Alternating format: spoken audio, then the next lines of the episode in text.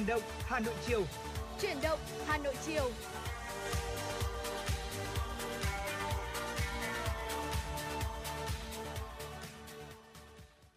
Vâng, lần đầu tiên cho phép chúng tôi chương trình chuyển động Hà Nội chiều cùng với Tuấn Hiệp và Phương Nga xin gửi lời cảm ơn cũng như lời chào tới quý vị thính giả đã dành thời gian quan tâm lắng nghe chương trình chuyển động Hà Nội đang được phát sóng trực tiếp trên tần số FM 96 MHz của Đài Phát thanh và Truyền hình Hà Nội. Và quý vị thân mến, chương trình chuyển động Hà Nội buổi chiều ngày hôm nay trong 120 phút từ 16 tới 18 giờ cũng được phát trực tuyến trên website hanoitv.vn. Và nếu như quý vị thính giả có những chủ đề mà quý vị đang quan tâm, những tin tức mà quý vị muốn cập nhật cũng như là những bài hát thật hay muốn gửi tặng tới những người mà quý vị ờ, yêu mến thì quý vị thính giả hãy nhớ số điện thoại của chương trình 024 3773 6688 cũng như fanpage của chương trình Truyền động Hà Nội FM 96 luôn luôn lắng nghe quý vị quý vị nhé. Vâng, Phương Nga xin được gửi lời chào tới quý vị thính giả đang lắng nghe chương trình à, uh, chuyển động Hà Nội chiều. Uh, rất là vui khi được gặp lại quý vị và được đồng hành trên sóng FM cùng với lại quý vị thính giả. Và như uh, Tuấn Hiệp vừa mới đề cập thì chúng tôi có hai kênh tương tác quen thuộc quý vị khán giả à, quý vị thính giả hãy ờ, ghi nhớ đó chính là đường dây nóng của chúng tôi 024 37736688 và Kênh thứ hai đó là thông qua fanpage chính thức của chương trình ở trên Facebook Chuyển động Hà Nội FM96. À, ờ, chỉ cần quý vị có bất cứ một vấn đề uh, dân sinh nào mà quan tâm hay là trong quá trình uh, di chuyển làm việc ở ngoài đường, quý vị bắt gặp một uh, câu chuyện nào đó muốn chia sẻ uh, rộng rãi hơn với lại các uh, quý vị thính giả khác đang nghe đài thì cũng có thể uh, liên hệ tới chương trình để các host của chương trình ngày hôm nay là Phương Nga cùng với Tuấn Hiệp có thể uh, chia sẻ những cái tâm tư đó của quý vị tới rộng rãi hơn với những quý vị thính giả khác cũng đang nghe đài và những câu chuyện mà chúng tôi chia sẻ ở trên sóng sẽ được gần gũi với uh, mọi người hơn. Dạ vâng ạ và uh, quý vị thân mến trong 120 phút sắp tới chúng tôi sẽ liên tục cập nhật tới quý vị những uh, tin tức trong nước quốc tế mà rất là hot cũng như là rất là, đáng được quan tâm mong quý vị thính giả sẽ cùng với chúng tôi đồng hành trong uh, những phút tiếp theo của chương trình quý vị nhé. Và mở đầu chương trình ngày hôm nay thì uh, có lẽ là chúng ta sẽ cùng nhau điểm qua một chút về thông tin thời tiết. Uh, ngày hôm nay thì uh, từ ngày hôm qua tới ngày hôm nay thì chúng ta đã có thể thấy là Hà Nội đang trải qua những cái ngày uh, có mưa lớn diện rộng đúng không ạ? Dạ vâng. Và thời tiết thì uh, mưa nên là kéo theo cái nền nhiệt độ nó cũng uh, khá là mát mẻ và giảm xuống. Dạ vâng ạ và uh, rất là cảm ơn Phương Nga. Và thưa quý vị thính giả trong buổi sáng ngày hôm nay thì chỉ vào khoảng 3 tiếng đồng hồ thôi từ 7 giờ đến 10 giờ sáng thì ở khu vực Bắc Bộ đã có mưa vừa mưa to. Ví dụ như là một số điểm như Đại Từ của Thái Nguyên là 56 mm Tây Yên của Bắc Giang là 37 mm ờ, cũng như là Đình Lập của Lạng Sơn là 38 mm và dự báo trong ờ, 24 giờ tới thì vùng nhiễu động trong đới gió đông trên cao thì vẫn sẽ khiến cho bầu khí quyển tại Bắc Bộ xáo trộn và trời sẽ đầy mây. Trong đó thì có những ổ mây đối lưu gây mưa rào và rông trong trong đêm nay và vùng trọng tâm mưa là các tỉnh như là Thái Nguyên, Lạng Sơn, Bắc Giang, Quảng Ninh, Tuyên Quang, Bắc Cạn với khả năng đạt ở mức là mưa to. Ở trong cơn rông thì có khả năng xảy ra lốc xét, mưa đá cũng như là gió giật mạnh. À, nguy cơ cao xảy ra lũ quét và sạt lở đất ở vùng núi ngập úng cục bộ tại các vùng trũng thấp cũng như là ven sông. Và ngày mai thì hình thế gây mưa sẽ suy yếu dần đồng nghĩa với việc là mưa giảm. Ở phía đông bắc bộ là trạng thái mưa nắng đan xen với nhiệt độ trong khoảng từ 29 cho tới 32 độ. Phần phía tây bắc bộ thì khô giáo và có nắng yếu với nhiệt độ trong khoảng là từ 30 đến 33 độ. Còn à, cụ thể tại thủ đô Hà Nội chúng ta thì không nằm ngoài xu thế thời tiết các tỉnh thành phía đông bắc bộ, thời tiết trong vòng 24 giờ tới sẽ tương tự như là đêm hôm qua cũng như là ngày hôm nay. Do vậy là người dân khi mà phải lưu thông ở ngoài trời trong thời điểm này thì cần trang bị các vật dụng che mưa và đồng thời thì chú ý đề phòng các hiện tượng cực đoan bất chợt có thể xảy ra và, và biên độ nhiệt ngày đêm sẽ ít có sự biến đổi dao động trong khoảng là từ 24 đến 32 độ. Vâng và bên cạnh đó thì theo Trung tâm Dự báo Khí tượng Thủy văn Quốc gia thì đã dự báo là không khí lạnh có khả năng sẽ hoạt động sớm hơn trong năm nay từ cuối tháng 9 và đầu tháng 10. Nhiệt độ trung bình mùa đông năm nay thì có xu hướng sẽ thấp hơn vào à, so với năm ngoái là 2020. Các chuyên gia dự báo là không khí lạnh có khả năng hoạt động sớm từ cuối tháng 9 và đầu tháng 10 năm nay. Xu hướng thì sẽ gia tăng tần suất trong các tháng chính đông. Rét đậm, rét hại trong mùa đông năm nay thì sẽ có thể xảy ra sớm và tập trung nhiều trong thời kỳ từ khoảng giữa tháng 12 năm 2021 cho đến tháng 2 năm sau. Và không khí lạnh à, khi mà có khả năng ảnh hưởng sớm, nhiệt độ trung bình của mùa đông năm 2021 2022 thì cũng sẽ có xu hướng thấp hơn so với lại mùa đông năm ngoái. Và với à, hình thái thời tiết như thế này thì có lẽ rằng là Uh, chúng ta thường nói vui với nhau rằng là có những ai mà đang cô đơn sẽ khá là lo lắng đây đúng không ạ? Uh, tôi nghĩ rằng là cũng không phải là lo lắng đâu ạ, bởi vì sao uh, Phương Nga biết không? Bởi vì là cái cái, cái thời tiết ấy mà nó ừ. lạnh trở lại nó sẽ làm cho con người tiến gần với nhau hơn và tiến gần với nhau đâu nó lại thúc hơn. đẩy hơn đúng không thúc đẩy Vâng. cái, chúng ta sớm uh, thoát ra được cái cái cái trạng thái là cô đơn Vâng, à, và thưa quý vị, à, một thông tin à, đáng chú ý khác à, trong buổi đêm ngày hôm qua khi mà tôi cũng có theo dõi cái thông tin này suốt từ lúc à, 23 giờ 45 phút đêm ngày hôm qua, đó chính là việc nhà táo khuyết Apple đã chính thức ra mắt Ừ. dòng điện thoại mới là dòng điện thoại iPhone 13 series cũng như là một số các sản phẩm bên cạnh. À, và thưa quý vị thì không nằm ngoài dự đoán thì chiếc iPhone mà được ra mắt trong năm nay là iPhone 13 series thì đã trình làng với 4 phiên bản là iPhone 13, iPhone 13 nhỏ là iPhone 13 mini, à, iPhone 13 Pro và iPhone 13 Pro Max với giá khởi điểm là từ 699 đô la Mỹ cho tới à, là 1099 đô la Mỹ. Và giống như hàng loạt những cái tin đồn trước đó thì thiết kế của chiếc iPhone 13 thì không có nhiều thay đổi so với chiếc iPhone năm ngoái là chiếc iPhone 12 à, với việc là nó gây ấn tượng với ờ, một cái màu sắc mới đó chính là màu hồng à, và à, nhà táo thì vẫn giữ triết lý là bo viền vuông mà đã rất được nhiều người tin dùng yêu mến Vâng, đây ờ, với đây có lẽ là một cái sự kiện với rất nhiều tín đồ của công nghệ, đặc biệt là những ai mà vốn rất là yêu thích các cái sản phẩm nhà táo khuyết thì đã rất là trông ngóng và theo dõi vào đêm ngày hôm qua theo giờ Việt Nam. vâng ạ tôi Vâng. xin phép là trong đó có tôi À vâng, vâng thế ạ. Vâng, ờ, không giờ đêm ngày hôm qua luôn ạ. Dạ vâng. Thì ừm, ví dụ như Phương Nga đi là một cô gái thì khi mà ngắm nhìn cái màu sắc mới, màu hồng mới của sản phẩm ờ, iPhone 13 của Apple thì thực sự rất là mê mẩn và ừm, cũng phải nhìn nhìn lại tí ví tiền của mình không biết là tình hình sắp tới là phải căn ke như thế nào, biết đâu lại có cơ hội ờ, sắm ngay cho mình một chiếc iPhone 13. dạ vâng à, và ờ, pre-order là khoảng 27 tháng này đấy Phương ạ Phương Nga cứ cố gắng xem xét tình hình Vâng, Như thế dự, nào? dự kiến là giá của dòng điện thoại iPhone 13 này khi mà về tới thị trường của Việt Nam thì sẽ dao động tới mức giá cao nhất là 50 triệu. dạ vâng Vâng, cho phiên từ- bản cao nhất là vâng. phiên bản với dung lượng là 1 terabyte đây là một cái phiên bản ờ, dung lượng cao nhất từ trước đến nay cho Ừ. các chiếc điện thoại di động cũng như là tôi thấy rằng nó là một ờ, cái dung lượng mà đến máy tính cũng phải ờ,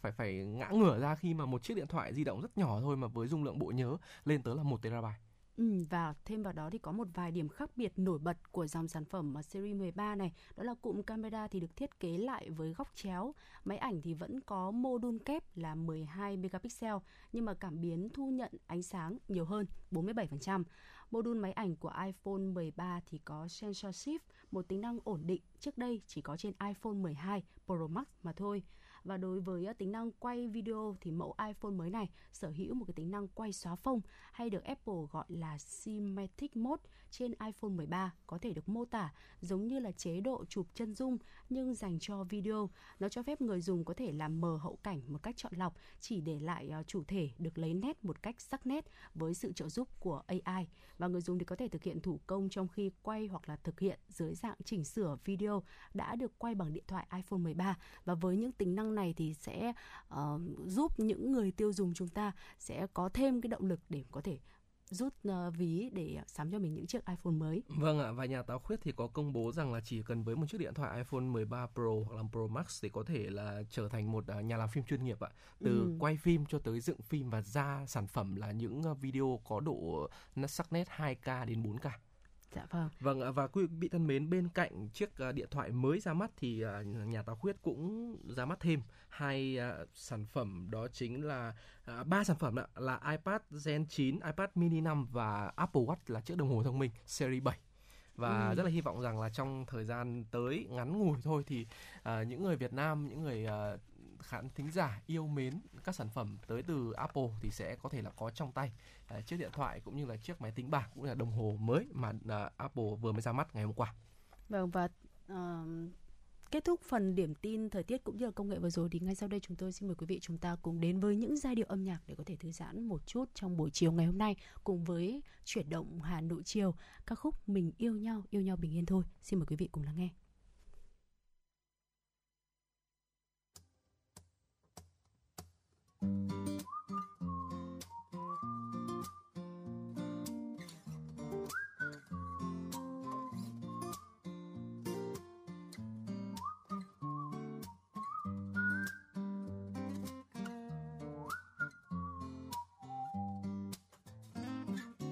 Mang tình yêu đi khắp thành phố thật xa hoa.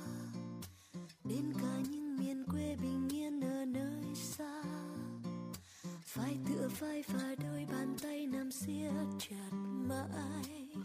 Yêu thương đâm đầy những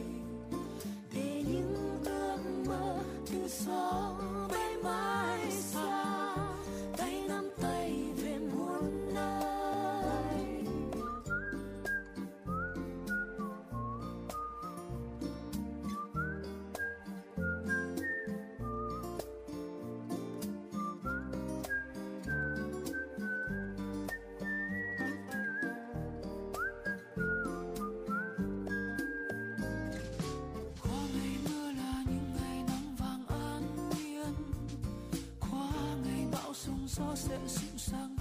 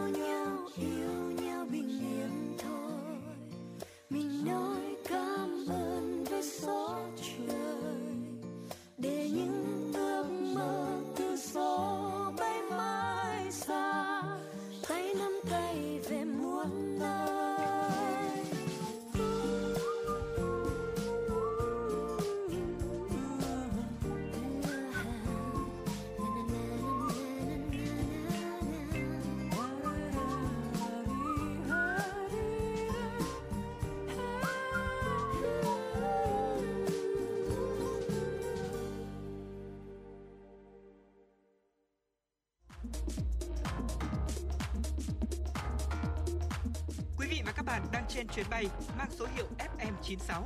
Hãy thư giãn, chúng tôi sẽ cùng bạn trên mọi cung đường. Hãy giữ sóng và tương tác với chúng tôi theo số điện thoại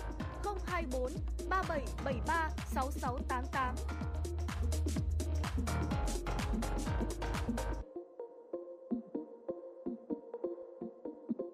Vị thính giả thân mến, tiếp nối chương trình chuyển động Hà Nội buổi chiều thứ tư ngày hôm nay, Tuấn Hiệp cùng Phương Nga sẽ tiếp tục chia sẻ tới quý vị những tin tức ờ, văn hóa, chính trị, kinh tế, xã hội đáng quan tâm. À, thưa quý vị và các bạn, Đại tướng Tô Lâm, Ủy viên Bộ Chính trị, Bộ trưởng Bộ Công an vừa có buổi làm việc với Cục Viễn thông và Cơ yếu về chương trình công tác trọng tâm cuối năm 2021. Thay mặt Đảng ủy Công an Trung ương, lãnh đạo Bộ Công an, Bộ trưởng Tô Lâm biểu dương những thành tích của tập thể lãnh đạo, cán bộ chiến sĩ Cục Viễn thông và Cơ yếu. Bộ trưởng Tô Lâm nhấn mạnh việc đầu tư hiện đại hóa viễn thông cơ yếu là nhiệm vụ trọng tâm nhằm giải quyết kịp thời, có hiệu quả các yêu cầu nâng cao chất lượng công tác công an, đáp ứng yêu cầu thực tế của lực lượng nghiệp vụ trực tiếp chiến đấu uh, chiến đấu và đấu tranh phòng chống tội phạm, uh, chủ động đảm bảo sự sẵn sàng của hệ thống thông tin liên lạc, thông tin chỉ huy trong ứng phó với những tình huống phức tạp về an ninh trật tự, phòng chống khủng bố, trong tham gia phòng chống thiên tai, lũ lụt, sạt lở đất. Và cùng với đó, đồng chí Bộ trưởng Bộ Công an cũng yêu cầu Cục Viễn thông và Cơ yếu tiếp tục phát triển hiện đại hóa mạng liên lạc cơ yếu được trang bị đồng bộ, ra soát việc bố trí, sắp xếp xây dựng đội ngũ cán bộ làm công tác viễn thông cơ yếu tại công an các đơn vị địa phương. Chuyển qua một thông tin khác, thưa quý vị, từ ngày hôm qua tại 67 chốt kiểm soát phòng chống dịch COVID-19 cửa ngõ Hà Nội, việc kiểm tra điều kiện người ra vào thủ đô đã được thực hiện bằng camera quét QR code. Người tham gia giao thông khi đi qua các chốt kiểm soát dịch sẽ được quét mã QR code thay cho việc khai báo y tế tại chỗ. Thông qua webcam, tốc độ quét sẽ được cải thiện so với việc sử dụng điện thoại. Bên cạnh đó, camera có dây nối kéo dài, đặt cố định nên giữ được khoảng cách, tránh tiếp xúc gây nguy cơ lây nhiễm. Chuyên gia giao thông Nguyễn Mạnh Thắng cho biết, việc kiểm soát thông tin phòng chống dịch COVID-19 bằng công nghệ sẽ hạn chế đi khá nhiều hoạt động tiếp xúc giữa lực lượng tại chốt với người khai báo, ngăn ngừa lây truyền dịch. Trong những ngày đầu áp dụng, người dân sẽ có một chút bỡ ngỡ và mất thêm thời gian để được hướng dẫn. Nhưng khi hệ thống đã đi vào hoạt động ổn định, người qua chốt đã chuẩn bị sẵn mã QR code từ ở nhà, tốc độ xử lý tự động kiểm soát di chuyển sẽ tăng lên, tránh được việc ùn tắc tại chốt.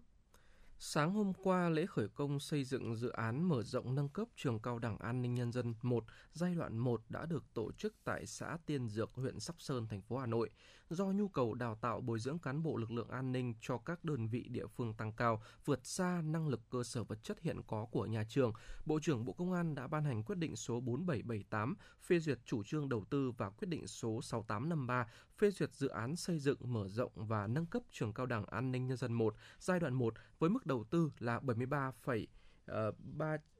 Uh, xin lỗi quý vị là 73.341 tỷ đồng. Uh, dự án có tổng diện tích xây dựng là 48.074 m2 với một hạng mục xây dựng uh, công trình giảng đường, nhà hiệu bộ, thư viện, ký túc xá, nhà ăn, phòng truyền thống, nhà công vụ, khu thể thao. Uh, việc mở rộng diện tích để có đủ điều kiện xây dựng các chương trình đáp ứng yêu cầu công tác đào tạo, huấn luyện luôn là khát vọng của nhiều thế hệ cán bộ, chiến sĩ, học viên trường cao đẳng an ninh nhân dân 1.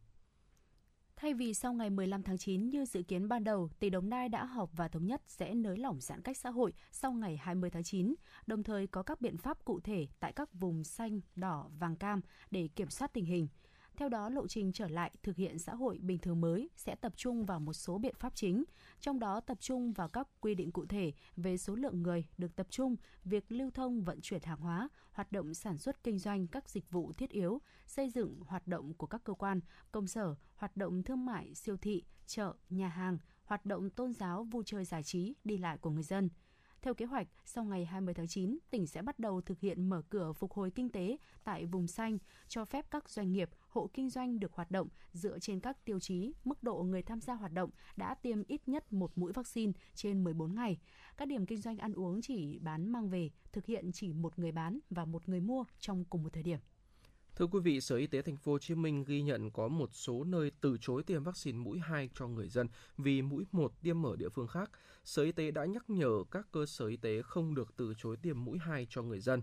Sở Y tế Thành phố Hồ Chí Minh cho biết qua giám sát thực tế điểm tiêm và phản ảnh của người dân, có trường hợp một số nơi từ chối tiêm vaccine mũi 2 cho người dân nếu mũi 1 tiêm ở địa phương khác. Ngoài ra, một số điểm tiêm có năng suất tiêm thấp do người dân ít đến tiêm. Do đó, Sở Y tế đề nghị lãnh đạo các cơ sở y tế nhắc nhở các đội tiêm không được từ chối tiêm mũi 2 cho người dân vì mũi 1 tiêm ở địa phương khác, đồng thời duy trì các đội tiêm đã thành lập sẵn sàng lực lượng hỗ trợ khi có yêu cầu điều động. Sở sẽ điều các đội tiêm có số lượng người đến tiêm ít để tăng cường cho các điểm tiêm có người dân đến tiêm nhiều. Vừa rồi là một số thông tin đáng quan tâm được thực hiện bởi phóng viên Mai Liên và sau đây, giai điệu của ca khúc Chiều nay không có mưa bay với sự thể hiện của Trung quân Idol, chúng tôi xin được gửi tới quý vị.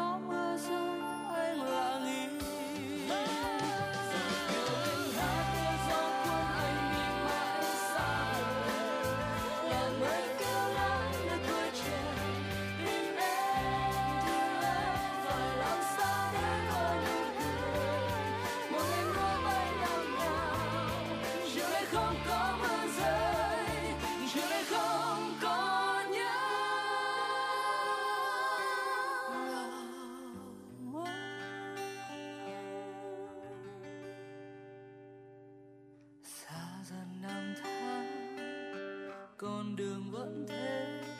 Chỉ mưa và anh đứng đây? Chờ em.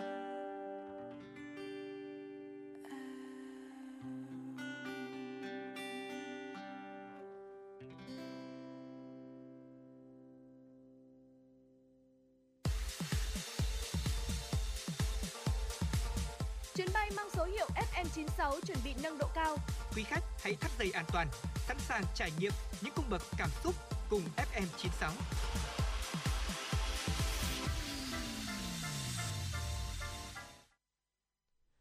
Ờ, chào mừng quý vị tính giả đã quay trở lại với chuyển động Hà Nội chiều ngày hôm nay. Nếu có như quý vị tính giả có những uh, tin tức đáng quan tâm hay là những uh, yêu cầu âm nhạc thì hãy nhớ số tổng đài của chương trình 02437736688 và hãy kết nối với chúng tôi Tuấn Hiệp và Phương Nga quý vị nhé. Tiếp nối chương trình thì xin mời quý vị sẽ cùng tiếp tục cập nhật những tin tức mà đáng quan tâm. À, thưa quý vị và các bạn, kể từ khi một số địa phương thực hiện giãn cách xã hội, đến nay vẫn còn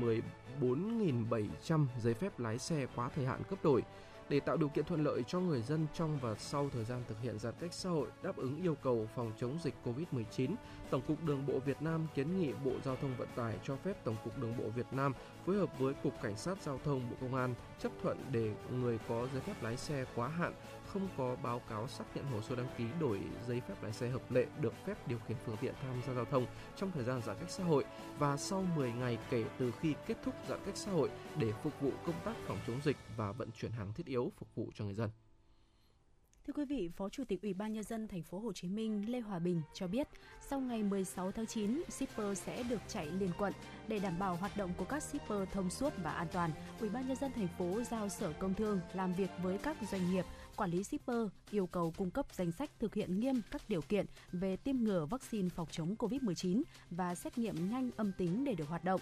Cụ thể, đối với đội ngũ shipper hoạt động ở 8 quận vùng đỏ đã được tiêm ít nhất một mũi vaccine và thực hiện xét nghiệm nhanh âm tính với COVID-19. Việc xét nghiệm được thực hiện theo hình thức xét nghiệm nhanh mỗi ngày một lần theo mẫu gộp 3 người Đối với đội ngũ shipper hoạt động ở 14 quận huyện còn lại đã được tiêm ngừa ít nhất một mũi COVID-19 và thực hiện xét nghiệm nhanh âm tính với COVID-19 với 2 ngày một lần theo mẫu gộp 3 người. Nhà ở xã hội được xây để phục vụ nhóm đối tượng thu nhập thấp tại đô thị, thế nhưng ngày càng xa giá nhà ở xã hội đang là một ờ, đang ngày một khiến cho người dân mua có khó có để có khả năng đáp ứng và sự khó khăn thì càng tăng thêm khi mà mới đây ngân hàng nhà nước đã loại bỏ đối tượng vay vốn để mua thuê uh, thuê mua nhà ở xã hội theo quy định tại luật nhà ở nhiều chuyên gia đã có ý kiến cho rằng hiện nay rất nhiều người nghèo đang muốn mua nhà ở xã hội nhưng còn khó khăn về nguồn vốn. Tuy nhiên, họ không dễ tiếp cận với vốn vay qua ngân hàng chính sách xã hội khi các quy định có phần cứng nhắc nên chăng cần có sự đánh giá xem xét lại về quy định hồ sơ, xét điều kiện mua nhà ở cũng như xét vay để mua thuê nhà ở xã hội nhằm tránh việc tháo chỗ này thắt chỗ khác và người nghèo vẫn khó tiếp cận được nguồn vốn vay lãi suất ưu đãi để mua nhà ở xã hội. Dịch bệnh COVID-19 diễn biến phức tạp, cả hệ thống chính trị và các tầng lớp nhân dân, trong đó có lực lượng công an nơi tuyến đầu đang ngày đêm chiến đấu để đẩy lùi dịch bệnh. Trong cuộc chiến này, nhiều chiến sĩ công an đã vinh dự được kết nạp vào Đảng Cộng sản Việt Nam ngay tại các chốt kiểm soát dịch. Vinh dự được đứng trong hàng ngũ của Đảng lần này là Trung úy Đinh Nguyễn, cán bộ đội điều tra tổng hợp Công an thành phố Biên Hòa. Thời gian qua, Trung úy Đinh Nguyễn tham gia tại chốt kiểm soát phòng chống dịch trên địa bàn phường Long Bình, thành phố Biên Hòa. Hơn 7 năm công tác trong lực lượng công an nhân dân, đồng chí Đinh Nguyễn đã không ngừng phấn đấu, vượt qua mọi khó khăn, nhiều năm liền đạt danh hiệu chiến sĩ thi đua, chiến sĩ tiên tiến được Đảng ủy, ban lãnh đạo, đồng chí đồng đội tin tưởng. Ngay từ khi dịch bệnh COVID-19 xuất hiện, đồng chí Đinh Nguyễn luôn xung kích, bám sát địa bàn, tích cực tham gia cùng với các lực lượng khác làm tốt công tác phòng chống dịch bệnh tại địa bàn phường Long Bình, thành phố Biên Hòa. Thưa quý vị thính giả, Phòng An ninh mạng và Phòng chống tội phạm sử dụng công nghệ cao Công an tỉnh Hà Tĩnh vừa phối hợp với Công an huyện Thạch Thất thành phố Hà Nội bắt giữ Phùng Việt Trinh, sinh năm 1997, trú tại xã Đồng Trúc, huyện Thạch Thất để điều tra xử lý về hành vi lừa đảo chiếm đoạt tài sản. Tại cơ quan công an, Phùng Việt Trinh đã thừa nhận hành vi sử dụng mạng xã hội Facebook để giao bán hộp sắt nhằm lừa đảo chiếm đoạt tiền của những người liên hệ mua hàng. Cụ thể để nhận được khối lượng hàng mà khách hàng muốn, Trinh yêu cầu người mua phải chuyển tiền trước qua tài khoản để thanh toán. Nhưng sau khi khách hàng hoàn tất thủ tục uh, chuyển khoản thì Trinh đã chặn liên lạc. Ngoài vụ lừa đảo chiếm đoạt của anh Đặng Xuân Hồng sinh 1985 trú tại xã Tùng Châu huyện Đức Thọ Hà Tĩnh 44 triệu đồng, cũng với phương thức thủ đoạn tương tự, Trinh đã thực hiện 4 vụ lừa đảo chiếm đoạt tài sản của các khách hàng khác. Hiện Phòng An ninh mạng và Phòng chống đối tội phạm sử dụng công nghệ cao Công an tỉnh Hà Tĩnh đang phối hợp với cơ quan cảnh sát điều tra Công an huyện Đức Thọ để điều tra, mở rộng vụ án, xử lý theo đúng các quy định của pháp luật. Thưa quý vị, vừa rồi là một số thông tin liên quan tới kinh tế xã hội được cập nhật từ phóng viên Mai Liên và song song với lại sự kiện ra mắt uh, các sản phẩm công nghệ mới của Apple rất là hot vào ờ, đêm tối ngày hôm qua dạ thì vâng. đó là diễn biến của những trận đấu rất là hấp dẫn sôi động trong ờ, khuôn khổ vòng bảng loạt trận thứ nhất vòng bảng cúp C1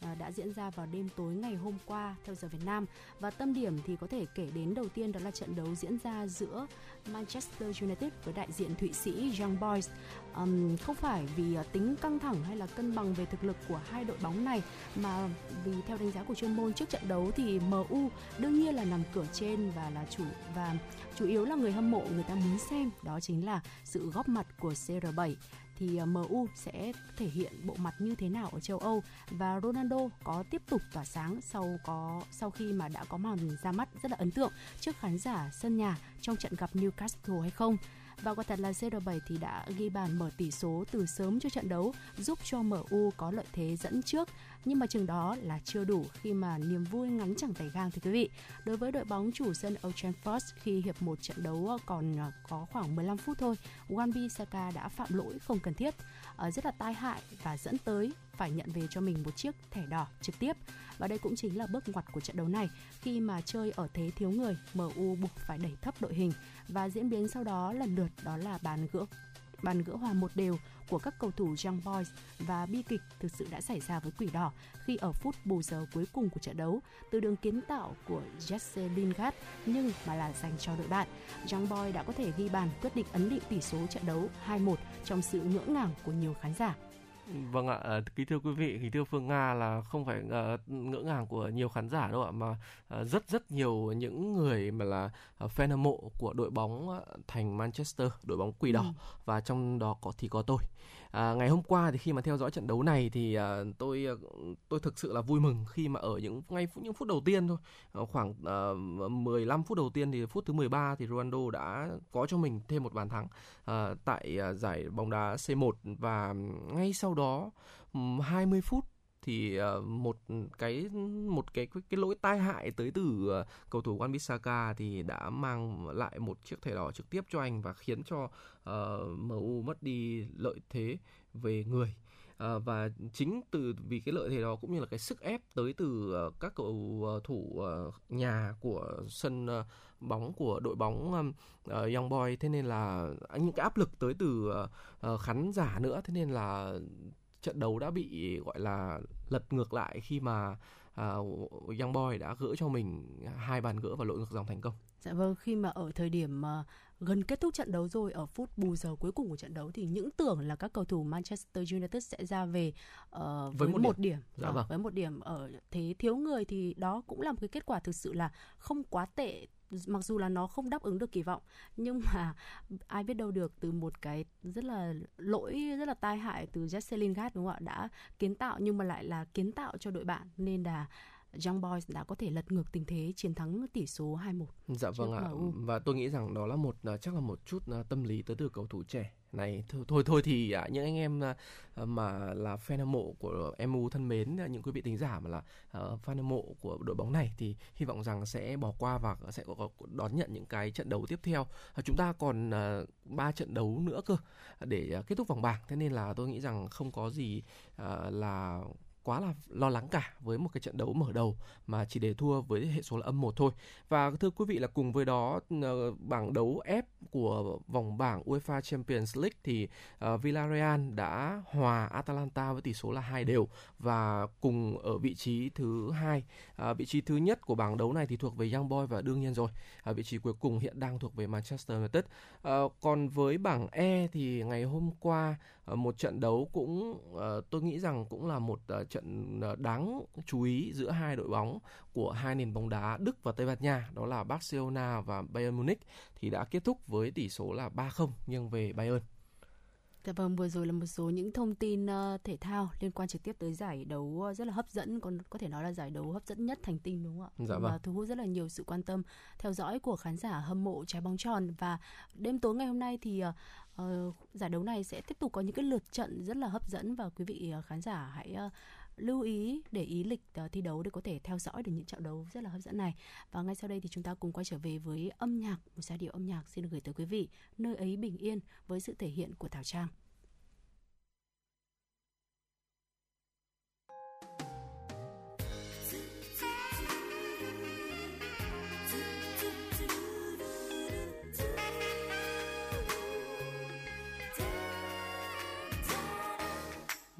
Trôi qua tự nhiên lòng cảm thấy. Nhìn thời gian trôi làm sao để giữ lấy. Lòng này bâng khuâng vì sao giờ chưa thấy. Điều mình ước mong cho phút giây ngày sau. Một ngày lớn quanh nhìn nơi từng góc phố. Nhìn đời qua đi cần bao điều khốn khó. Từng ngày lấy hoay bàn chân trần sương gió. Chẳng thể thoát đi bao buồn lo. Giật mình nhìn lại thời gian đã cuốn trôi. Tiếc giờ đây cuộc đời là lối sóng gió vây quanh làm sao để bước đi? Thảnh thơi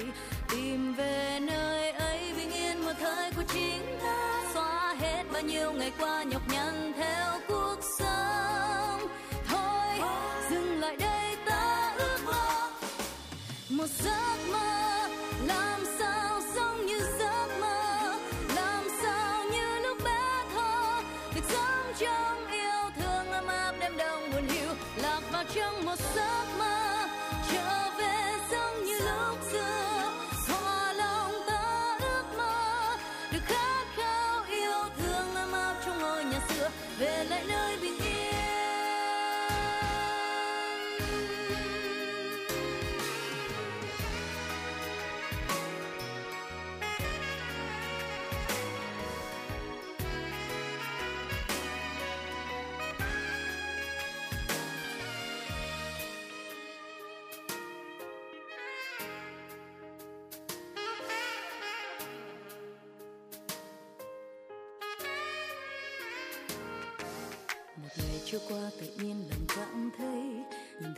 trôi làm sao để giữ lấy. Lòng này bâng khuâng vì sao giờ chưa thấy. Điều mình ước mong cho phút giây ngày sau.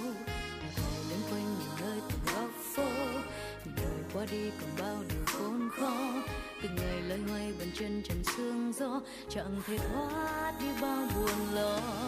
Giật mình nhìn lại thời gian đã cuốn trôi. Ký ức giờ đây cuộc đời là lối đi sóng gió vây quanh làm sao để bước đi? Thảnh thơi tìm về nơi ấy bình yên một thời của chính ta. Xóa hết bao nhiêu ngày qua nhọc nhằn theo cuộc sống. Thôi, dừng lại đây, ta ước mơ. Một giấc mơ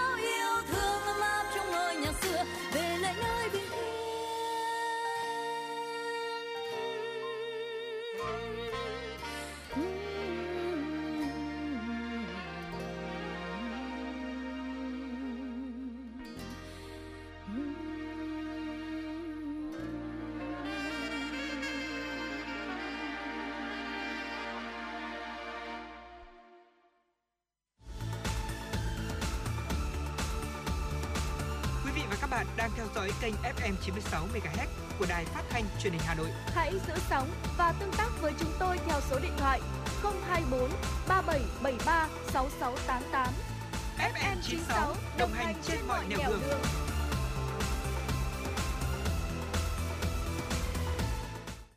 Chào mừng quý vị thính giả quay trở lại với chương trình chuyển động Hà Nội buổi chiều thứ tư ngày hôm nay và tiếp tục chương trình Tuấn Hiệp cùng với Phương Nga sẽ cập nhật đến quý vị và các các bạn những tin tức mà phóng viên Mai Liên đã thực hiện. À, thưa quý vị thính giả, Công an thị xã Duy Tiên, Hà Nam cho biết đã ra lệnh bắt giữ người trong trường hợp khẩn cấp và lệnh bắt giữ người bị giữ trong trường hợp khẩn cấp đối với Lưu Ngọc Hiền sinh năm 1984 và Ngô Ngọc Khôi sinh năm 1987 cùng chú ở huyện Đông Anh, Hà Nội về hành vi làm giả con dấu tài liệu cơ quan tổ chức. Trước đó, ngày 13 tháng 9, trong khi làm nhiệm vụ tại chốt kiểm soát phòng chống dịch COVID-19 trên tuyến quốc lộ 1A thuộc địa phận xã Duy Tiên, lực lượng chức năng phát hiện Lưu Ngọc Hiền và Ngô Ngọc Khôi không đủ các điều kiện đi vào địa bàn tỉnh Hà Nam để làm việc. Giấy xác nhận đi lại do yêu cầu công việc của hai đối tượng có dấu hiệu làm giả. Tổ công tác đã lập biên bản và đưa hai đối tượng về trụ sở công an thị xã Duy Tiên để điều tra làm rõ. Qua quá trình điều tra, công an uh, xác định do không thuộc diện ưu tiên để cấp luồng xanh, Hiền đã sử dụng máy tính cá nhân và phần mềm để sao chép, in giấy xác nhận đi lại do yêu cầu công việc, đồng thời làm giả con dấu và chữ ký của lãnh đạo xã Nguyên Khê, huyện Đông Anh, Hà Nội, nhằm mục đích đi qua các chốt kiểm dịch để vào địa bàn tỉnh Hà Nam. Hiện công an thị xã Duy Tiên tiếp tục mở rộng điều tra, củng cố hồ sơ để xử lý các đối tượng theo quy định của pháp luật. Thưa quý vị, các chuyên gia y tế Anh đã quyết định tiêm vaccine ngừa COVID-19 cho trẻ em từ 12 đến 15 tuổi ở nước này trước lo ngại số ca nhiễm có thể tăng nhanh sau kỳ nghỉ hè. Tuyên bố này đồng nghĩa với việc gần 3 triệu trẻ em ở Anh sẽ được tiêm vaccine và chương trình sẽ diễn ra ngay tại các trường học sớm nhất có thể. Quyết định trên được đưa ra sau khi cân nhắc về hiệu quả của việc tiêm phòng đối với tình trạng lây nhiễm tại trường học cũng như hiệu quả về mặt giáo dục. Theo đó, trẻ em trong độ tuổi từ 12 tới 15 ở Anh sẽ được tiêm một liều vaccine Pfizer. Ủy ban hỗn hợp về tiêm chủng tại Anh sẽ xác định về việc có tiêm liều thứ hai cho nhóm đối tượng trẻ em trên hay không, sau khi nghiên cứu thêm các dữ liệu trên toàn cầu.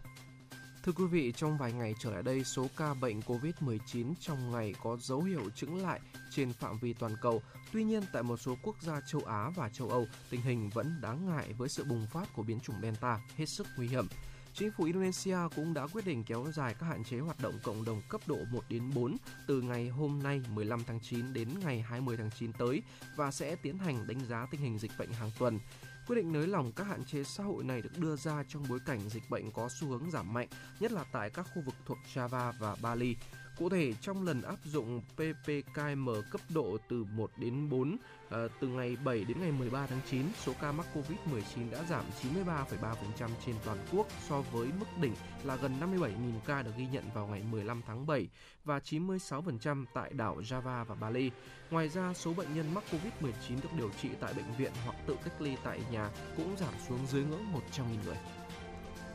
Nghiên cứu đầu tiên của Văn phòng Thống kê Quốc gia Anh về các ca tử vong dựa trên tình trạng tiêm chủng cho thấy trong số hơn 50.000 ca tử vong do Covid-19 tại vùng England trong năm nay, chỉ có 59 trường hợp là những người đã tiêm đủ hai mũi vaccine ngừa Covid-19 và không có vấn đề sức khỏe nghiêm trọng. Theo nghiên cứu này, số người tử vong do Covid-19 dù đã tiêm đủ hai mũi vaccine chỉ chiếm 1,2% trong tổng số ca tử vong, nhưng nhiều người trong số này có thể đã mắc Covid-19 trước khi tiêm mũi 2. Hơn 3 phần tư người trưởng thành tại Anh hiện đã tiêm đủ hai mũi vaccine ngừa COVID-19 và các số liệu mới nhất cho thấy vaccine đã giúp ngăn ngừa hơn 95.000 ca tử vong, 23,9 triệu ca mắc và hơn 82.000 ca nhập viện do COVID-19 tại nước này. Ờ, một tin vui ờ, trong ờ, đợt dịch Covid-19 đang hiện có thưa quý vị một thông tin tới từ báo VOV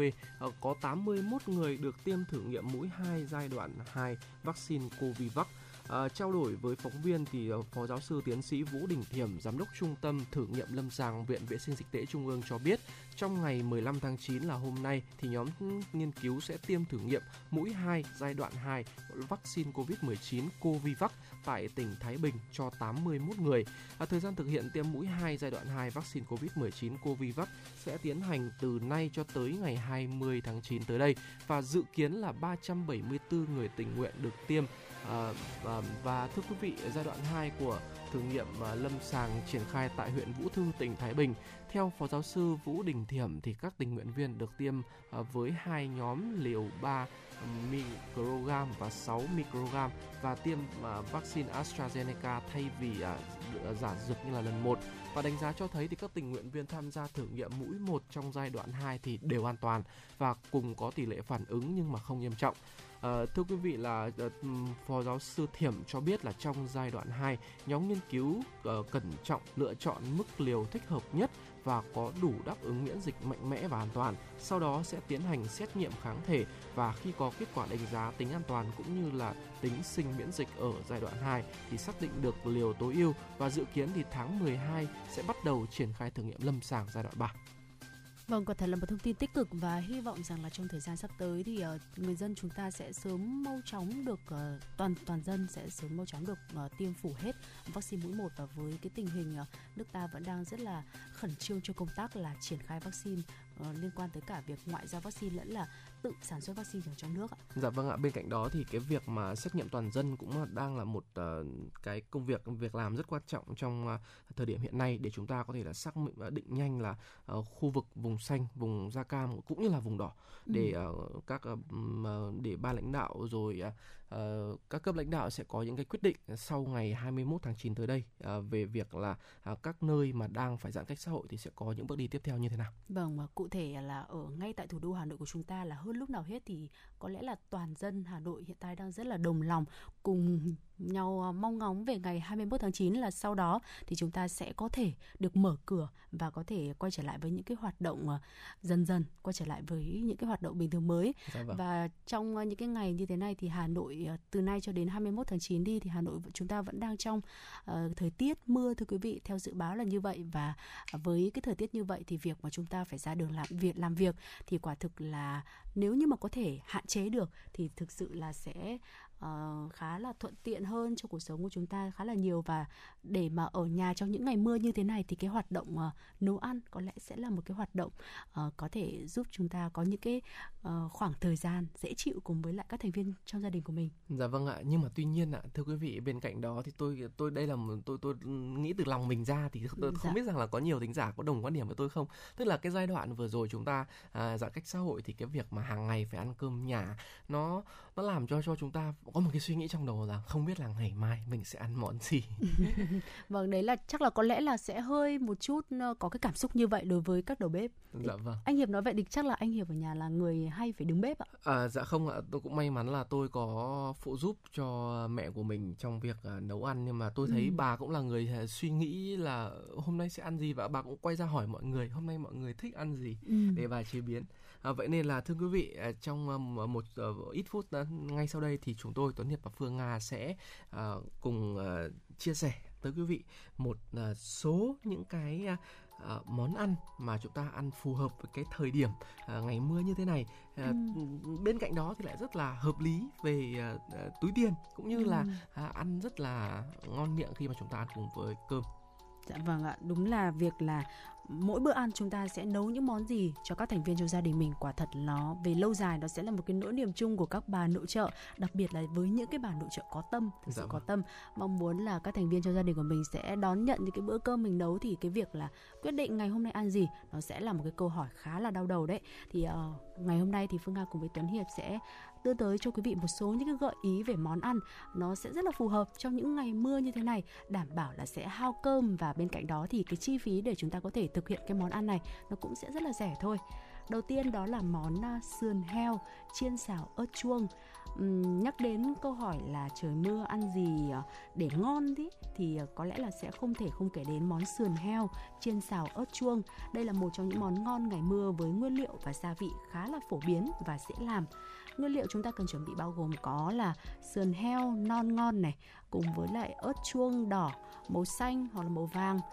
cùng với lại một chút uh, gia vị uh, rau thơm kèm theo đó là hành lá, hành tây, lòng đỏ trứng, muối, hạt tiêu, xì dầu, sốt cà chua với lại bột bắp đường và dầu thực vật. Thưa quý vị nghe qua thì có vẻ hơi nhiều nguyên liệu một chút nhưng mà thực ra lại toàn là những uh, nguyên liệu khá là dễ kiếm thôi. Bước một chúng ta cần làm đó chính là đối với ớt chuông hành tây thì à, rửa sạch và thái hạt lựu đun nóng chảo dầu chiên trên bếp rồi thả sườn vào chiên vàng sau đó thì vớt ra Bước thứ hai, chúng ta lấy một chiếc chảo khác, đun ít dầu cho nóng lên, rồi à, cho ớt và hành tây vào xào một lát, rồi cho ớt, hành ra đĩa để sang một bên. Và vẫn với chiếc chảo đó chúng ta sẽ đổ sốt cà chua, đường cùng với lại muối vào khuấy đều, rồi à, cho sườn heo chiên vào, đảo đều và cuối cùng thêm hành tây, ớt chuông các màu vào, đảo một lát rồi cho sườn heo chiên, xào ớt chuông, giá đĩa và cùng nhau thưởng thức. Vâng ạ, vâng, rất là cảm ơn ờ, món ăn đầu tiên mà Phương Nga đã gửi tới ờ, quý vị thính giả. À, còn quý vị thân mến, quý vị có nghĩ rằng là cái món thịt lợn ạ, là cái món mà chúng ta ăn nó hàng ngày, chúng ta cũng có nhiều bộ phận của uh, phần của lợn để chúng ta ừ. ăn thì vậy cái việc là bây giờ chúng ta ăn phần nào uh, cho nó ngon mà nó lại dễ chế biến chế biến được nhiều món ăn thì cũng là một cái à, mà ừ, tôi thấy quý vị cũng khá là suy nghĩ nhiều. Thì ngay sau đây tôi Hiệp xin gửi tới quý vị một uh, món ăn uh, cũng khá là dễ chế biến và cũng là một uh, phần thịt lợn khá là ngon đó chính là phần thịt ba chỉ. Vâng ạ và đó, món ăn đó chính là món uh, thịt ba chỉ kho với giềng. Uh, thưa quý vị um, nguyên liệu mà quý vị cần có là khoảng uh, nửa cân thịt ba chỉ bên cạnh đó thì sẽ có những cái loại ví dụ như là một uh, quả ớt sừng rồi uh, một nhánh hành uh, lá một uh, củ hành tím uh, một uh, muỗng canh dầu hào uh, một muỗng canh nước mắm. Bên cạnh đó thì sẽ có là xì dầu một muỗng canh rồi cà phê đường uh, một muỗng rưỡi cà phê uh, rồi thì một nửa muỗng cà phê hạt tiêu và bên cạnh đó một cái điều rất quan trọng ạ để mà chúng ta kho được thịt thì mình sẽ cần chuẩn bị đó chính là nước. Thì mình cần là một bát nước. À, cách làm thì cũng cực kỳ đơn giản. Bước đầu tiên ạ quý vị ờ, ờ, xử lý sơ chế thịt ba chỉ. Rồi sau đó chúng ta sẽ trần sơ qua với nước sôi và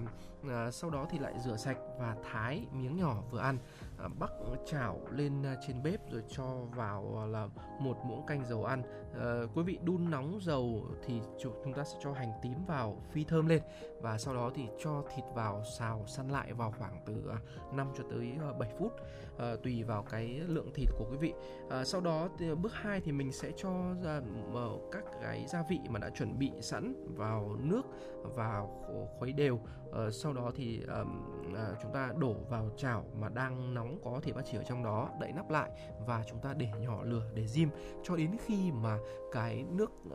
của thịt kho nó sánh lại và nó đã được thấm vào trong thịt một cái màu nâu rất là đẹp. Và chúng ta sẽ nêm nếm lại để cho vừa ăn và tắt bếp. Và ngay sau đó ngay sau khi tắt bếp ạ thì quý vị tận dụng cái nhiệt lượng ở trong thịt đó chúng ta cho ớt và hành lá vào. Và nếu mà um, quý vị nấu um, thịt kho bằng uh, bếp ga mà sợ tốn ga thì có thể là à, lựa chọn cho mình là bếp điện để chúng ta là sử dụng à, cái à, mức à, điện nó sẽ có một chút gì đó hợp lý hơn so với việc mà chúng ta và cũng an toàn hơn nữa khi mà chúng ta sử dụng so với bếp ga. Vâng và đặc biệt là trong thời điểm ờ, đang giãn cách như thế này chính phủ chúng ta còn có chính sách đó là giảm giá điện cho người dân ở vùng ờ, đang thực hiện cách ly xã hội đúng không ạ? Vâng ạ, với con là... số là giảm 10%.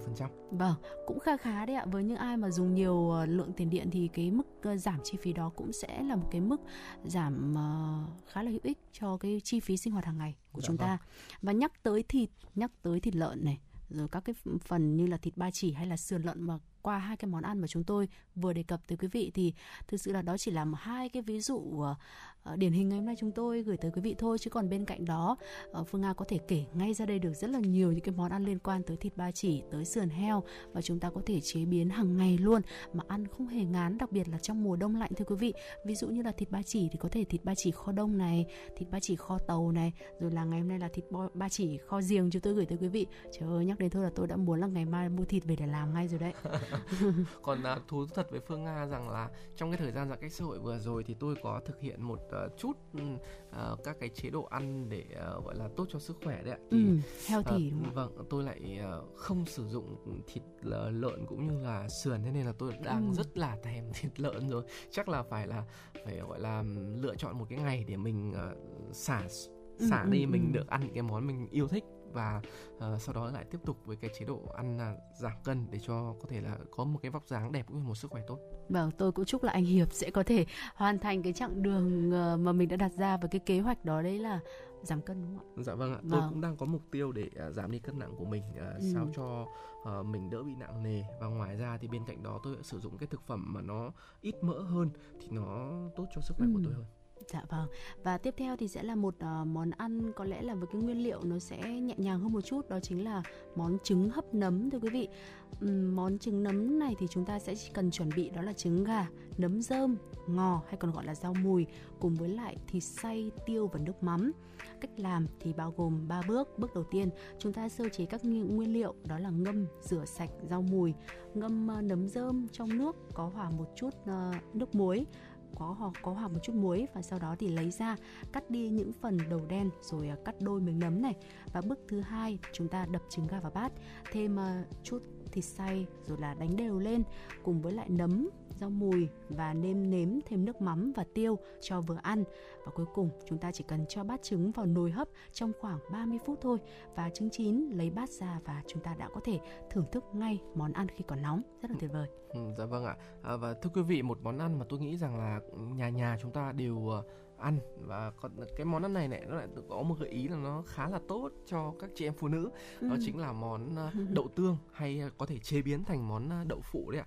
thì ngoài cái việc là đậu phụ hấp đậu phụ ờ, tẩm hành rồi đậu phụ chiên giòn vân vân đúng không ạ? Thì ngay sau đây tôi xin ờ, giới thiệu và gợi gợi ý tới quý vị một cái món ăn với đậu phụ mà nó rất là tốt cho các chị em phụ nữ cũng như là lạ miệng nữa. Nó chính là món đậu phụ chiên trứng. À, nó là một cái món tôi nghĩ rằng là ừ, mới nghe thôi thì cũng thấy lạ đúng không ạ? Nhưng mà ừ, cái món ăn này thì ừ, được rất là nhiều những chị em yêu thích bởi vì là cái cách làm nó rất đơn giản và nó lại còn ngon miệng nữa. Nguyên liệu chúng ta cần có là trứng à, đương nhiên rồi là có trứng có uh, đậu hũ và cắt miếng thì có thể là tùy vào khẩu vị của từng người. Có thể là cắt uh, lục lăng có thể là cắt con chì. Uh, bên cạnh đó thì chúng ta có thêm những cái gia vị như là uh, lá hẹ này muối tiêu rồi thì uh, bột bắp và đương nhiên rồi là một món ăn rán nên mình cần thêm cả dầu ăn để chia nữa uh, cách là uh, bên cạnh đó thì uh, món ăn này ngon hơn là chúng ta sẽ còn chấm với một cái loại nước chấm đặc biệt được uh, pha bởi uh, một muỗng canh dầu mè một muỗng canh nước sốt một muỗng canh xì dầu một muỗng canh hành lá cắt nhỏ uh, một quả ớt uh, cắt nhỏ 2 tới 3 lá mùi cắt nhỏ và một uh, muỗng cà phê vừng. Uh, cách làm món ăn trứng hấp uh, trứng chiên um, đậu phụ này thì chúng ta bước một là hãy uh, cắt hẹ nhỏ và trứng thì đập vào bát và khuấy tan ra. Sau đó thì quý vị cho lá hẹ vào đánh đều và thêm một chút muối và một chút hạt tiêu. Với đậu phụ thì quý vị là à, cắt à, như là tôi đã nói là tùy vào khẩu vị của từng người. Và sau đó chúng ta à, lăn đậu à, vào với à, trứng để cho à, và tiếp tục là chúng ta lại lăn sang bột bắp và lại lăn sang trứng. À, và sau đó chúng ta lăn thêm một lớp bột bột bắp nữa để cho chúng ta có một cái lớp phủ bột ở và cũng như là trứng ở quanh à, phần đậu của mình. Và bước 3 thì chúng ta cho dầu vào và đun nóng lên và chúng ta cho đậu vào à, chiên vàng cho tới khi là các mặt nó đều vàng và vớt ra đĩa để ráo dầu. Và bước 4 là khi ăn thì chúng ta à, lấy cái đậu chiên trứng đó và chúng ta chấm với cái nước chấm mà Tuấn Hiệp vừa gợi ý ở phần trên để chúng ta có một món ăn với cơm rất ngon miệng. Vâng ạ, và với ờ, gợi ý về bốn món ăn vừa rồi Phương Nga với Tuấn Hiệp gửi tới quý vị thì hy vọng rằng là sẽ giúp ích ở phần nào đó cho các bà nội trợ. Chúng ta sẽ có thêm những cái gợi ý, những cái sự lựa chọn cho các cái bữa cơm hàng ngày um, sẽ đầm ấm và vui vẻ và đặc biệt là ngon hơn tới cho người thân cho gia đình của mình. Và thưa quý vị, ờ, chúng ta sẽ cùng nhau đến với tiếp tục một giai điệu âm nhạc và chúng tôi sẽ quay trở lại trong ít phút nữa.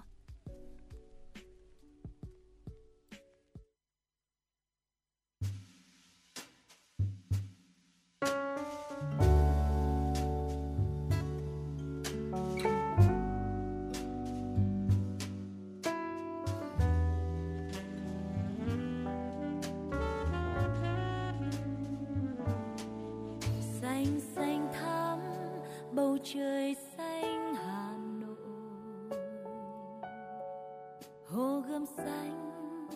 như mái tóc em xanh. Thân thương quá, nụ cười người hà nội đã gặp rồi mà bồi hồi nhớ mãi. Hà nội ơi, ta chưa quên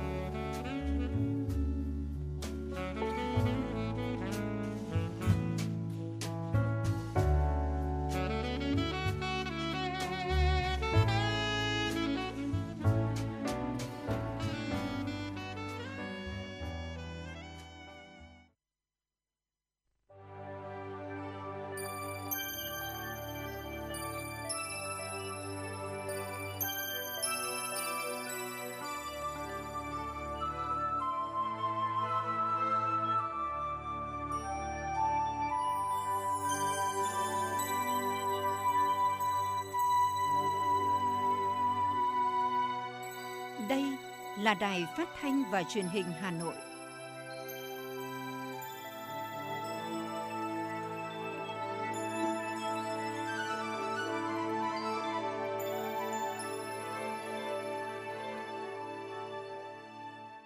Quý vị và các bạn thân mến, quý vị và các bạn đang theo dõi chương trình Chuyển động Hà Nội chiều được phát sóng trực tiếp trên kênh FM 96 MHz của Đài Phát thanh và Truyền hình Hà Nội. Chương trình của chúng tôi cũng đang được phát trực tuyến trên website hanoitv.vn. Quý vị và các bạn, nếu như có bất cứ một vấn đề quan tâm nào cần chia sẻ hay là có mong muốn được tặng cho người thân, bạn bè của mình một tác phẩm âm nhạc yêu thích hay là một lời nhắn gửi yêu thương thì đừng quên là có thể tương tác với chúng tôi thông qua số điện thoại nóng của chương trình 024 3773 6688 và bây giờ thì sẽ là những tin tức mà chúng tôi vừa mới cập nhật xin được gửi tới quý vị.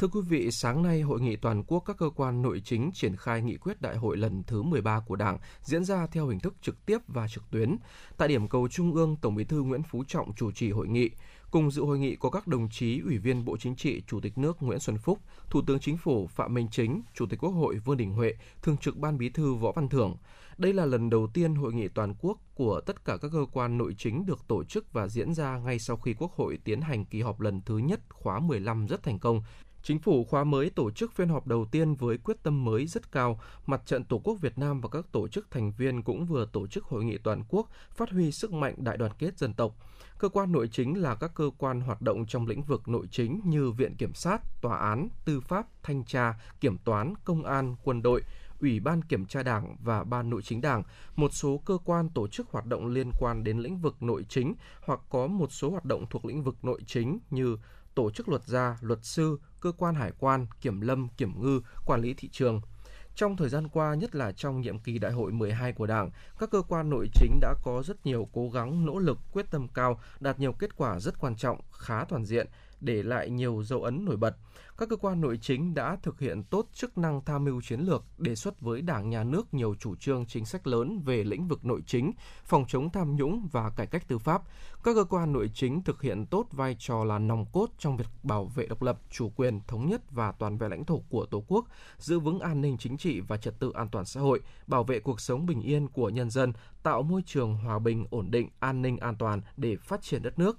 công tác kiểm tra, giám sát, thanh tra, kiểm toán, khởi tố, điều tra, truy tố, xét xử, thi hành án được tăng cường, góp phần siết chặt kỷ luật kỷ cương trong Đảng, bộ máy nhà nước, nâng cao vai trò hiệu lực hiệu quả lãnh đạo của Đảng, sự quản lý của nhà nước và quyền làm chủ của nhân dân. Các cơ quan nội chính tích cực chủ động tham mưu có hiệu quả cho Đảng lãnh đạo, chỉ đạo đồng thời là lực lượng chủ công trong công tác phát hiện, xử lý tham nhũng tiêu cực, bảo đảm kịp thời, nghiêm minh, góp phần thực hiện hóa và khẳng định quyết tâm chống tham nhũng của Đảng và nhà nước, không có vùng cấm, không có ngoại lệ, bất kể người đó là ai. Tổ chức bộ máy và đội ngũ cán bộ các cơ quan nội chính được củng cố, kiện toàn, quan hệ phối hợp ngày càng tốt hơn, hoàn thành tốt chức năng nhiệm vụ được giao. Hội nghị lần này còn có ý nghĩa rất quan trọng thể hiện sự phối hợp chặt chẽ, nhịp nhàng, sự vào cuộc của cả hệ thống chính trị, sự đoàn kết nhất trí, quyết tâm cao của toàn Đảng, toàn dân, toàn quân ta thực hiện thắng lợi nghị quyết đại hội 13 của Đảng, quyết tâm biến nghị quyết thành hiện thực. Sau phần thảo luận của các đại biểu tham dự trực tiếp và tham luận của các địa phương tham dự trực tuyến, Tổng Bí thư Nguyễn Phú Trọng có bài phát biểu chỉ đạo quan trọng, định hướng một số giải pháp lớn của ngành nội chính để thực hiện thắng lợi nghị quyết đại hội 13 của Đảng. Chuyển qua một thông tin khác, thưa quý vị, thực hiện chỉ thị số 20 của Ủy ban nhân dân thành phố Hà Nội, các địa phương vùng vàng, vùng 2 là Long Biên, Gia Lâm, Đông Anh, Mê Linh và Sóc Sơn đã chủ động các giải pháp khoanh vùng chống dịch, tổ chức sản xuất một cách phù hợp, thực hiện chỉ thị số 20 CTUBND của Ủy ban nhân dân thành phố Hà Nội, huyện Gia Lâm đã chủ động các giải pháp kiểm soát chặt chẽ địa bàn, không để phát sinh ca nhiễm COVID-19 mới như tập trung chốt chặn tại đường ngang, ngõ tắt, duy trì trực chốt tại các khu vực thôn, tổ dân phố, Tương tự, huyện Mê Linh cũng chủ động phòng chống dịch theo phương án 3, phân khu, gồm các xã còn ổ dịch đang thực hiện phong tỏa, các xã thị trấn có khu công nghiệp, tập trung nhiều công nhân có nguy cơ lây nhiễm cao và các xã vùng xanh không có ca lây nhiễm COVID-19. Theo Phó Chủ tịch Ủy ban nhân dân huyện Mê Linh Lê Văn Khương, việc phân làm 3 khu vực giúp địa phương vừa chủ động kế hoạch phòng chống dịch bệnh, vừa tổ chức sản xuất kinh doanh phù hợp với tình hình thực tế trên địa bàn. Thưa quý vị thính giả, những vùng xanh đang ngày càng tỏa rộng trong khu vực vùng vàng, nhiều hoạt động hỗ trợ sản xuất kinh doanh đã được triển khai. Các địa phương đã sẵn sàng chuyển trạng thái thực hiện các phương án khôi phục kinh tế xã hội trong bối cảnh bình thường mới. Tại huyện Sóc Sơn cùng với việc triển khai nhiều biện pháp chặt chẽ trong phòng chống dịch COVID-19, huyện cũng đã chủ động các giải pháp an toàn đảm bảo duy trì hoạt động sản xuất, tạo nguồn cung nông sản cho thị trường và đã sẵn sàng chuyển trạng thái. Trong những ngày qua, các địa phương vùng vàng đã tăng cường lực lượng lấy mẫu xét nghiệm và tiêm phòng COVID-19 cho người dân. Trong đó, huyện Sóc Sơn đã lấy mẫu xét nghiệm cho người dân đạt 109% kế hoạch, tiêm vaccine phòng COVID-19 cho người từ 18 tuổi trở lên đạt 95% kế hoạch huyện Gia Lâm với sự hỗ trợ của hơn 200 y tá bác sĩ tỉnh Bắc Ninh đang dồn lực triển khai xét nghiệm diện rộng nhằm bóc tách nguồn bệnh ra khỏi cộng đồng, đưa địa phương sớm trở lại cuộc sống bình thường mới. Các huyện như Mê Linh, Đông Anh và quận Long Biên cũng đã cơ bản hoàn thành lấy mẫu xét nghiệm và tiêm vaccine cho người dân từ 18 tuổi trở lên từ thành công đáng ghi nhận trong việc tiêm chủng cho người dân, bóc tách nguồn bệnh ra khỏi cộng đồng cũng như tỏa rộng vùng xanh trong vùng vàng, quận Long Biên và các huyện Gia Lâm, Đông Anh, Mê Linh, Sóc Sơn đã có điểm tựa để phục hồi sản xuất kinh doanh. Thời điểm hiện tại, các địa phương nằm trong vùng vàng của thành phố đã xây dựng các phương án phát triển kinh tế xã hội để nhanh chóng đẩy mạnh sản xuất kinh doanh khi thành phố bước sang trạng thái bình thường mới. Phó Chủ tịch Ủy ban nhân dân quận Long Biên Đinh Thị Thu Hương cho biết, Ủy ban nhân dân quận đã chỉ đạo Ủy ban nhân dân các phường xây dựng kế hoạch và triển khai tới từng tổ dân phố, bảo đảm phù hợp với phương án phòng chống dịch theo ba nhóm mức độ nguy cơ đã được quận ban hành và đưa hoạt động kinh tế xã hội trở lại. Theo trưởng phòng kinh tế huyện Gia Lâm, Nguyễn Tiến Hoàng, hiện tại trên địa bàn huyện có 305 doanh nghiệp hoạt động đều tuân thủ phương án ba tại chỗ hoặc một cung đường, hai điểm đến – Gia Lâm sẽ tiếp tục triển khai nhiều giải pháp giúp doanh nghiệp thực hiện tốt mục tiêu vừa phòng chống dịch, vừa duy trì sản xuất, góp phần phát triển kinh tế xã hội địa phương. Tại xã Vân Hà, huyện Đông Anh, Chủ tịch Ủy ban nhân dân xã Đỗ Thị Hảo cho biết, địa phương cho phép các cơ sở kinh doanh dịch vụ ăn uống mở cửa bằng hình thức bán mang về. Với các hộ sản xuất đồ gỗ, người đến mua hàng phải có xét nghiệm RT, PCR âm tính. Khi nhập gỗ về, bắt buộc phải thông báo cho chính quyền trước một tuần để triển khai các biện pháp phòng dịch. Nhằm phục vụ công tác xuất cấp gạo để viện trợ, cứu trợ và hỗ trợ người dân gặp khó khăn do dịch COVID-19, Bộ Tài chính sẽ triển khai mua gạo đưa vào dự trữ quốc gia trong thời gian tới gồm 3 gói thầu, trong đó hai gói 25.000 tấn và một gói là 25.413 tấn. Cục Quản lý giá Bộ Tài chính đã đề nghị các công ty sản xuất kinh doanh lương thực chào bán giá gạo, giá chào bán và giá chốt cuối cùng bán cho dự trữ quốc gia đối với loại gạo sản xuất năm 2021 15% tấm, chất lượng gạo xuất kho dự trữ quốc gia quy định tại chuẩn QCVN 06 2019 BTC, quy chuẩn kỹ thuật quốc gia đối với gạo dự trữ quốc gia, giá bao gồm chi phí về bao bì, bốc vác lên phương tiện bên mua, giám định, có thuế VAT.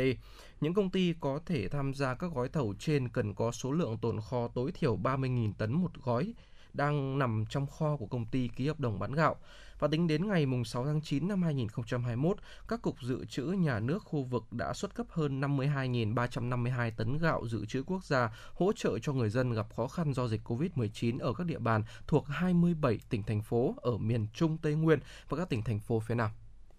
Thưa quý vị, vừa rồi là một số thông tin đáng quan tâm mà phóng viên chúng tôi đã cập nhật để gửi tới quý vị. Và trong giai đoạn dịch ờ, đang ờ, rất là khó khăn và cam go như thế này thì ờ, những hành động, những ờ, cử chỉ đẹp, những giải pháp kịp thời từ phía chính phủ cũng như là cơ quan chức năng và người dân địa phương giúp đỡ cho những uh, người đang gặp uh, rất là nhiều khó khăn trong vùng tâm dịch thì thực sự rất là đáng trân trọng và để có thể gửi tới quý vị những cái tinh thần rất là đẹp đó trong thời điểm dịch giã rất là đang khó khăn như hiện nay thì chúng tôi xin được gửi tới quý vị một phóng sự phóng viên đã thực hiện với tiêu đề siêu thị không đồng lan tỏa nghĩa tình trong lúc khó khăn. Thưa quý vị và các bạn, trong cao điểm phòng chống dịch COVID-19 tại địa bàn thành phố Hà Nội, những mô hình gian hàng không đồng, siêu thị không đồng, ATM gạo, ATM thực phẩm đã phát huy và lan tỏa nghĩa tình nhường cơm xẻ áo của người dân trong khó khăn. Để kịp thời hỗ trợ người dân trên địa bàn, tại phường Đức Thắng, quận Bắc Từ Liêm, Hà Nội, siêu thị mini không đồng Hà Nội Trái Tim Hồng tại thủ đô mở cửa từ đầu tháng 8 để tiếp sức cho những người lao động và sinh viên đang gặp khó khăn do dịch bệnh. Chương trình do Thành đoàn Hà Nội, Hội Sinh viên Việt Nam thành phố Hà Nội phối hợp với các đơn vị trên địa bàn tổ chức triển khai. Ngoài ra, siêu thị mini không đồng tại Hà Nội cũng được bảo trợ bởi Sở Công Thương Hà Nội. Bà Trần Thị Phương Lan, quyền giám đốc Sở Công Thương Hà Nội cho biết. Chúng tôi đánh giá rất cao cái tổ chức của Ờ, câu lạc bộ sao đỏ cũng như là cái sự phối hợp vào cuộc tích cực của thành đoàn đã tổ chức những cái siêu thị phải nói rằng rất rất đảm bảo về chất lượng ờ, đầy đủ hàng hóa phục vụ nhu cầu của người dân và phối hợp tốt với chính quyền địa phương để đảm bảo thực hiện đúng cái giãn cách ờ, đảm bảo cái công tác phòng chống dịch trên địa bàn. Và chúng tôi thấy rằng cái hiệu quả đến với người lao động, những người yếu thế và những người nghèo là rất là cảm động. Siêu thị không đồng phục vụ nhu cầu mua sắm thiết yếu của gần 1.000 lao động bị giảm thu nhập hoặc mất việc làm do COVID-19, sinh viên nghèo mắc kẹt tại các khu ký túc xá, người khuyết tật, đối tượng chính sách, người có công với cách mạng và các nhóm đối tượng khó khăn yếu thế khác. Trong siêu thị có tới 60 mặt hàng được xếp ngay ngắn trên kệ, từ thực phẩm khô đến thực phẩm tươi, gia vị, rau củ quả với nguồn gốc xuất xứ rõ ràng, trong đó có nhiều sản phẩm ô cóp của Hà Nội – Mỗi sản phẩm đều có giá niêm yết rõ ràng nhưng người dân không cần phải băn khoăn về số tiền bỏ ra để mua được các món mình cần. Bằng cách phát cho mỗi hộ gia đình một phiếu quà tặng trị giá 400.000 đồng, từng hộ sẽ đến siêu thị vào những ngày giờ được quy định khác nhau. Mỗi lần vào siêu thị mua sắm không quá 3 người, ban tổ chức đảm bảo thực hiện nguyên tắc 5K phòng chống dịch trong quá trình mua sắm tại siêu thị. Bà Trần Thị Phương Hoa, Bí thư quận ủy Cầu Giấy cho biết. Siêu thị không hợp đồng mà nó có một cái quy mô và có cái sự phối hợp của rất nhiều các cơ quan như thế này thì có lẽ đây là một cái ờ, siêu thị đầu tiên được ờ, tổ chức tại đây và cũng có một cái quy mô rộng lớn hơn. Cái hình thức tổ chức như thế này cũng rất là hay, đó là cái sự chung tay của tất cả các ngành, các cấp và những cái mặt hàng ở trong siêu thị này cũng rất là đa dạng phong phú và khi mà những người mà được đến đây nhận thì người ta có thể là nhận theo tất cả những mặt hàng mà nhu cầu của mình Bà Nguyễn Thị Thúy, tổ 4 phường Đức Thắng, quận Bắc Từ Liêm, Hà Nội là một trong những người khó khăn đến mua sắm tại siêu thị mini không đồng. Bà Thúy xúc động cho biết gia đình bà có hai con đang bị câm điếc do dịch bệnh nên gặp nhiều khó khăn vì các công việc thời vụ đã bị ngưng hoạt động. Do vậy, việc nhận được tấm vé với trị giá 400.000 đồng đã khiến bà rất xúc động vì có thể mua được một số mặt hàng thiết yếu phục vụ bữa ăn hàng ngày của gia đình. Ông Lê Thanh Mẽ, 73 tuổi, sống tại tập thể mỏ địa chất cũng cho biết các thực phẩm tại chợ không đồng đều tươi ngon, đầy đủ và sau khi sử dụng hết thực phẩm, ông sẽ tiếp tục quay lại mua sắm thêm những mặt hàng khác. Thời điểm này, gian hàng không đồng như một làn gió mát giúp ông và bà con khu phố cảm thấy phấn khởi và hạnh phúc hơn. Là người được tham gia tại siêu thị không đồng, bà Lê Thị Vi Thúy, ông Hà Trần Nam và ông Trương Công Hưng, quận Cầu Giấy cho biết. Tôi gọi là nhìn thấy các cháu nó tiếp đón gọi là rất chu đáo và các cháu dẫn đi à, đến từng gian hàng để mua những cái à, thiết yếu cho gia đình ờ, được à, sự quan tâm của các nhà hảo tâm và cũng là gọi là cảm ơn ạ. Tôi là thương bệnh binh, nặng và người có công, gia đình chính sách ờ, mà được là đảng chính phủ, nhà nước mà quan tâm trong cái dịp mà Covid như thế này thì chúng tôi là rất cảm động. Sản phẩm ở đây rất là hợp lý và và, và phù hợp với cả người dân khi có à, cái sự trợ giúp không đồng như thế này. Rất là vui tại vì à, giữa cái tâm dịch Covid này thì là gọi là mọi người à, chung tay à, gọi là giúp đỡ nhau qua cái thời điểm khó khăn này.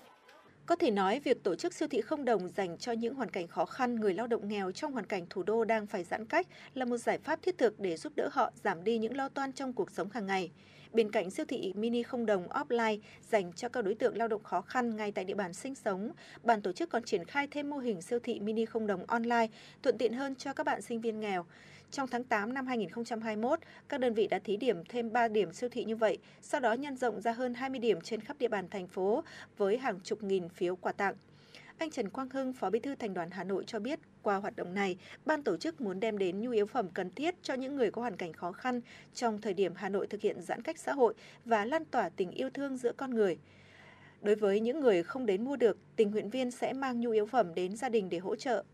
Trước đó, mô hình tương tự cũng được tổ chức bởi Đại sứ quán New Zealand phục vụ 1.500 công nhân ở khu công nghiệp Thăng Long, những người đang chịu ảnh hưởng về việc làm và thu nhập do COVID-19. Các mặt hàng trong siêu thị không đồng gồm gạo, trứng, ngũ cốc, rau mì tôm, khẩu trang và thuốc sát trùng. Mỗi khách hàng ghé thăm siêu thị được chọn một gói nhu yếu phẩm trị giá 200.000 đồng. Bên cạnh đó, Hà Nội cũng xuất hiện nhiều mô hình tình nghĩa khác như hai chuyến xe buýt siêu thị không đồng mang theo những túi quà chứa gạo, dầu ăn, nước mắm tới tay công nhân lao động tại các công ty thuộc Liên đoàn Lao động huyện Mê Linh, Công đoàn ngành xây dựng Hà Nội hay mô hình bữa cơm nghĩa tình mùa dịch của Trung tâm Tình nguyện Quốc gia và đội thần tốc Hà Nội. Dù được mở ra ở đâu, do đơn vị nào tổ chức, thì điểm chung của các mô hình này đều nhằm giúp săn sẻ những khó khăn, nỗi lo về đời sống hàng ngày cho người dân trong hoàn cảnh dịch bệnh và thất nghiệp. Trong thời điểm khó khăn này, dù là doanh nhân hay sinh viên hoặc những người lao động bình thường, mọi tấm lòng sẻ chia đều trở nên đáng quý. Có thể thấy trong những lúc khó khăn, người yếu thế, người lao động nghèo luôn nhận được sự quan tâm động viên của nhân dân và chính quyền thủ đô. Hàng ngày hàng giờ trên các con đường, các ngõ nhỏ hay giữa trung tâm thành phố xuất hiện nhiều hành động giúp đỡ sẻ chia, đong đầy yêu thương từ những suất cơm, thùng nước miễn phí trên đường đến những siêu thị không đồng, xe buýt không đồng qua đó chăm lo vật chất tinh thần cho người dân có hoàn cảnh khó khăn, người dân trong khu vực phong tỏa và lực lượng làm công tác tuyến đầu phòng chống dịch, tạo nên sự lan tỏa tích cực trong xã hội. Tại quận Ba Đình, bà Phạm Thị Diễm, Phó Chủ tịch Ủy ban nhân dân quận cho biết, quận đã có nhiều việc làm thiết thực để giúp đỡ sẻ chia với những người lao động yếu thế gặp khó khăn do dịch COVID-19. Với phương châm không ai bị bỏ lại phía sau, cùng đạo lý thương người như thể thương thân, lá lành đùm lá rách, một miếng khi đói bằng một gói khi no. Ủy ban nhân dân quận đã chỉ đạo các cấp các ngành vào cuộc để chăm lo gia đình chính sách, người nghèo, người yếu thế trên địa bàn trong thời điểm bùng phát dịch. Riêng đối với phong trào việc làm ủng hộ người nghèo, người yếu thế do dịch COVID-19, Ủy ban dân quận chỉ đạo các đoàn thể chính quyền các phường cần có những việc làm thực chất và chân tình. Nhờ đó, việc đi chợ giúp dân cho những hộ bị cách ly, giả yếu, neo đơn được thực hiện trao tặng nhu yếu phẩm cho các hộ gia đình có hoàn cảnh khó khăn với bữa cơm ấm lòng được triển khai, đặc biệt thời gian qua tại điểm 57 Nghĩa Dũng, phường Phúc Xá, Ba Đình. Trong một tiếng buổi sáng mỗi ngày, khoảng 300 suất ăn được phát tới tay người nghèo, người gặp khó khăn, người không có thu nhập. Ngoài ra, các phường còn tặng nhu yếu phẩm gồm gạo, mì tôm, trứng, bánh kẹo và rau cho các gia đình nghèo, cận nghèo trên địa bàn gặp khó khăn do dịch bệnh. Việc làm này góp phần giúp cho các hộ nghèo, người mất việc làm có thể duy trì sức khỏe, vượt qua thời điểm dịch bệnh. Quý vị và các bạn đang trên chuyến bay mang số hiệu FM96. Hãy thư giãn, chúng tôi sẽ cùng bạn trên mọi cung đường. Hãy giữ sóng và tương tác với chúng tôi theo số điện thoại 024 3773 6688. Quý vị thính giả thân mến, ngay bây giờ đây chuyển động Hà Nội chiều xin được quay trở lại với những tin tức mà chúng tôi mới cập nhật. Thưa quý vị thính giả, trong hai ngày 13 và 14 tháng 9, Thành đoàn, Hội Liên hiệp Thanh niên, Hội Sinh viên Việt Nam thành phố Hà Nội tổ chức các đoàn đến thăm và trao 1.800 xuất quà tặng các tình nguyện viên tham gia công tác phòng chống dịch COVID-19 trên địa bàn thành phố Hà Nội. Các xuất quà được gửi tặng các tình nguyện viên đang thực hiện nhiệm vụ lấy mẫu xét nghiệm, hỗ trợ tiêm vaccine tại các quận huyện Hoàn Kiếm, Ba Đình, Cầu Giấy, Bắc Từ Liêm, Hoàng Mai và Thanh Trì. Ngoài ra, tại các quận Cầu Giấy, Hoàng Mai và Bắc Từ Liêm, Thành đoàn Hà Nội cũng trao tặng tình nguyện viên trang thiết bị bảo hộ phục vụ công tác phòng chống dịch.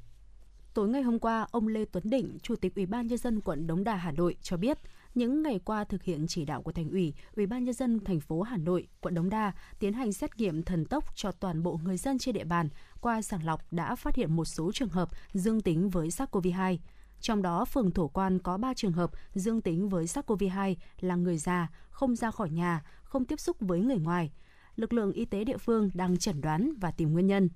Ủy ban nhân dân quận Đống Đa đã khẩn trương ban hành quyết định số 2702 QĐ-UBND về việc thiết lập vùng cách ly y tế tại phường Thổ Quan từ 19 giờ ngày hôm qua để phòng chống dịch COVID-19. Theo đó, vùng cách ly y tế gồm toàn bộ ngõ Trung Tả và từ số nhà 3 đến số nhà 45 đường ven Hồ Văn Trương.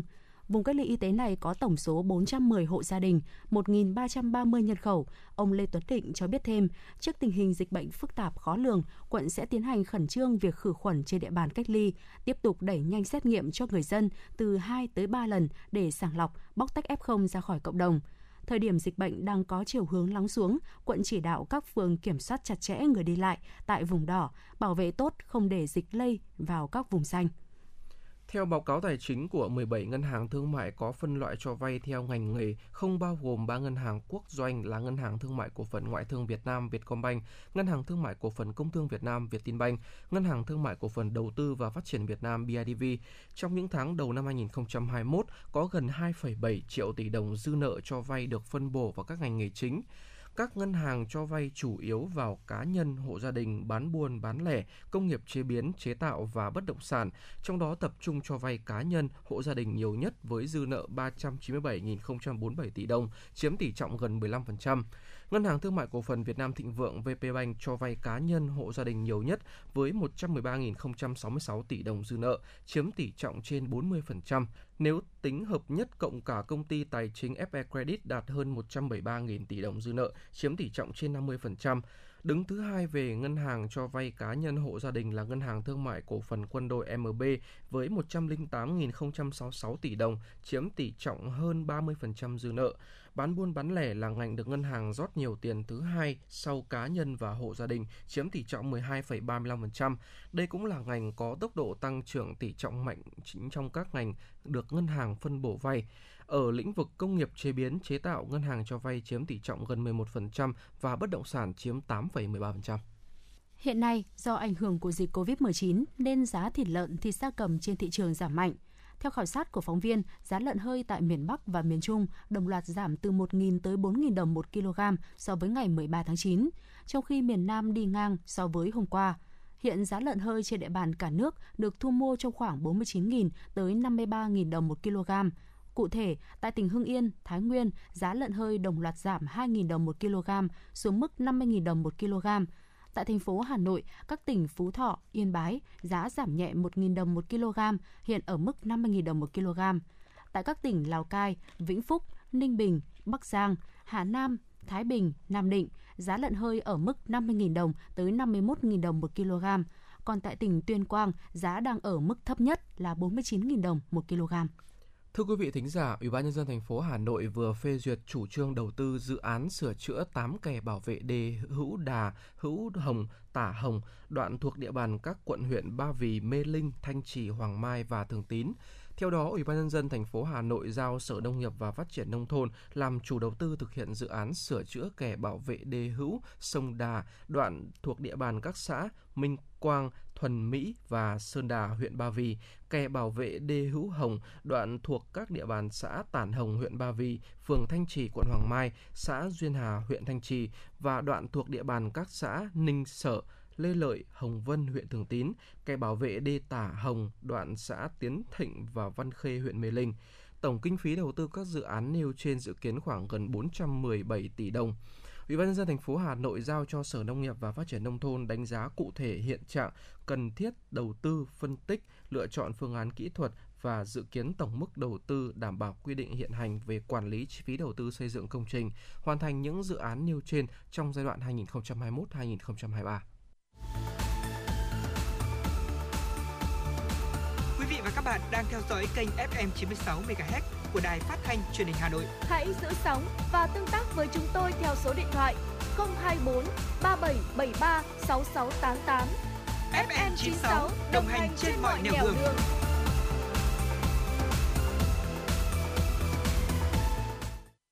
Thưa quý vị, với chủ trương không để ai bị bỏ lại phía sau, tinh thần đoàn kết quốc tế, không phân biệt quốc gia dân tộc, cùng chia sẻ trước những thách thức chưa từng có tiền lệ của đại dịch COVID-19. Cho đến nay, hàng nghìn người nước ngoài đang sinh sống tại Việt Nam đã được tiêm chủng vaccine ngừa COVID-19. Trong chiến dịch tiêm chủng lần này, Hà Nội cũng đang tích cực triển khai cho nhóm đối tượng này. Anh Ellis Wenchow, quốc tịch Mỹ, đã sống ở Hà Nội được 4 năm. Sau một tuần đăng ký, anh đã được gọi đi tiêm vaccine phòng COVID-19. Anh rất phấn khởi với phiếu chứng nhận đã tiêm chủng của mình. Tôi rất vui vì được tiêm chủng tại Việt Nam. Cảm ơn các bạn đã tạo điều kiện cho chúng tôi. Tôi không lựa chọn loại vaccine, miễn là mình được tiêm. Với hơn 13.000 người nước ngoài sinh sống trên địa bàn, Nam Từ Liêm là quận có đông người nước ngoài nhất tại Hà Nội.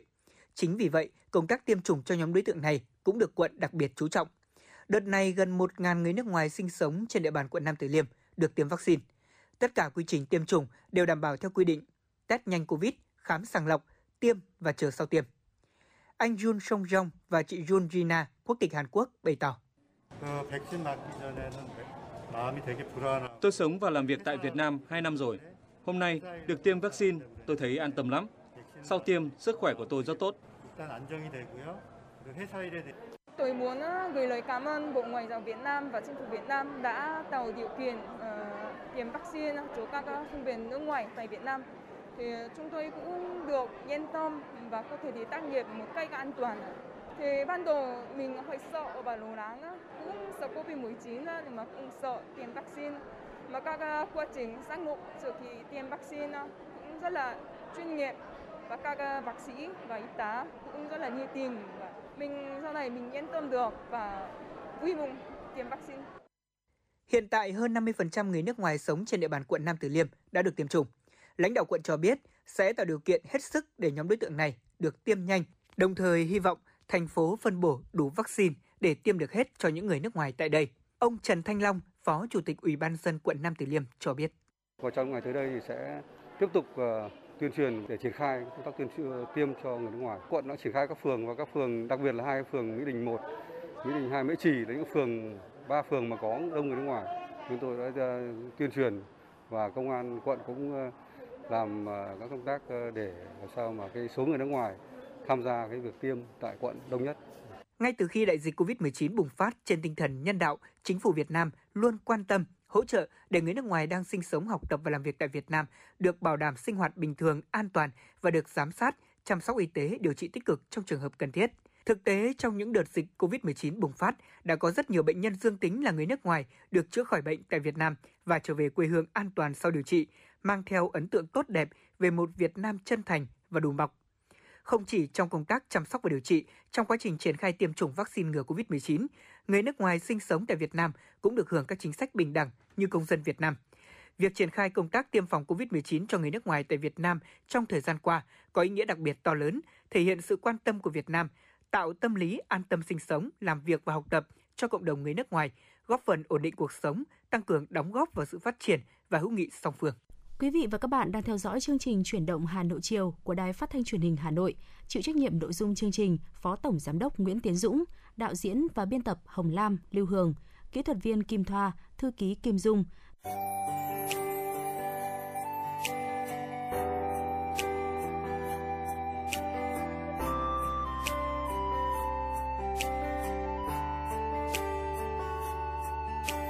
Anh hát cho em mùa hè yêu thương và anh hát cho em khe khẽ dịu dàng. Đừng ngờ hứng trong mây và nắng nơi sân trường, ngập ngừng mơ vu vơ áo anh.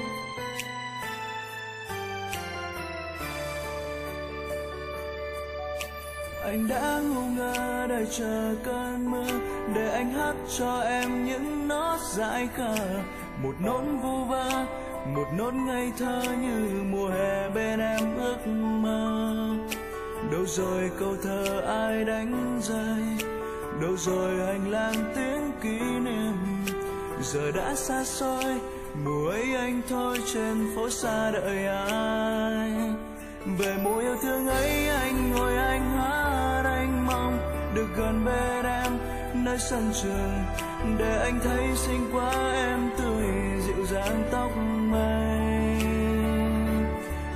ngày xưa yêu dấu không vội theo gió trôi qua. Ngày mình bên nhau, anh đi tìm,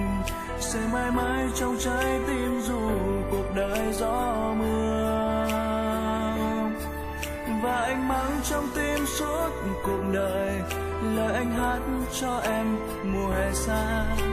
Yêu mãi yêu em, tuổi học trò, giữ mãi trong anh khúc nhạc nào.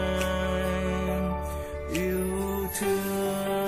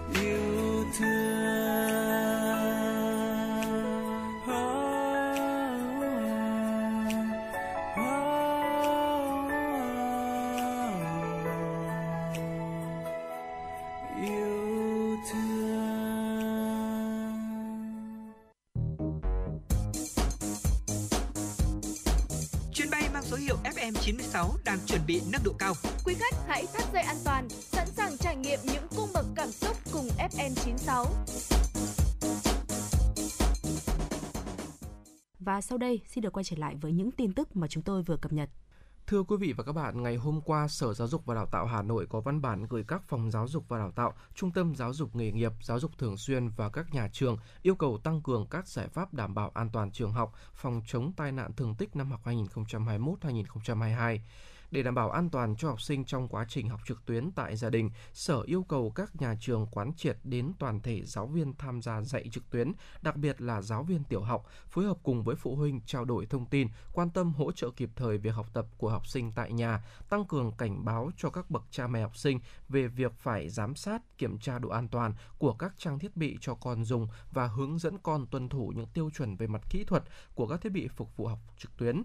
Để nâng cao chất lượng dạy học, các nhà trường cần tiếp tục đầu tư xây dựng kho học liệu điện tử dùng chung đảm bảo đúng yêu cầu chuyên môn, quán triệt đến các cán bộ, giáo viên, học sinh nâng cao ý thức khi khai thác tư liệu trên môi trường mạng phục vụ giảng dạy, học tập, cảnh giác trước những nguy cơ phát tán của những thông tin xấu hoặc vô tình tuyên truyền quảng cáo giới thiệu hàng hóa, sản phẩm dịch vụ không phù hợp với quy định của pháp luật. Đồng thời, các nhà trường chủ động xây dựng các phương án phòng chống dịch COVID-19, sẵn sàng các điều kiện đón học sinh trở lại trường khi dịch được kiểm soát, đảm bảo 100% cán bộ, giáo viên, nhân viên được tiêm tối thiểu một mũi vaccine phòng COVID-19.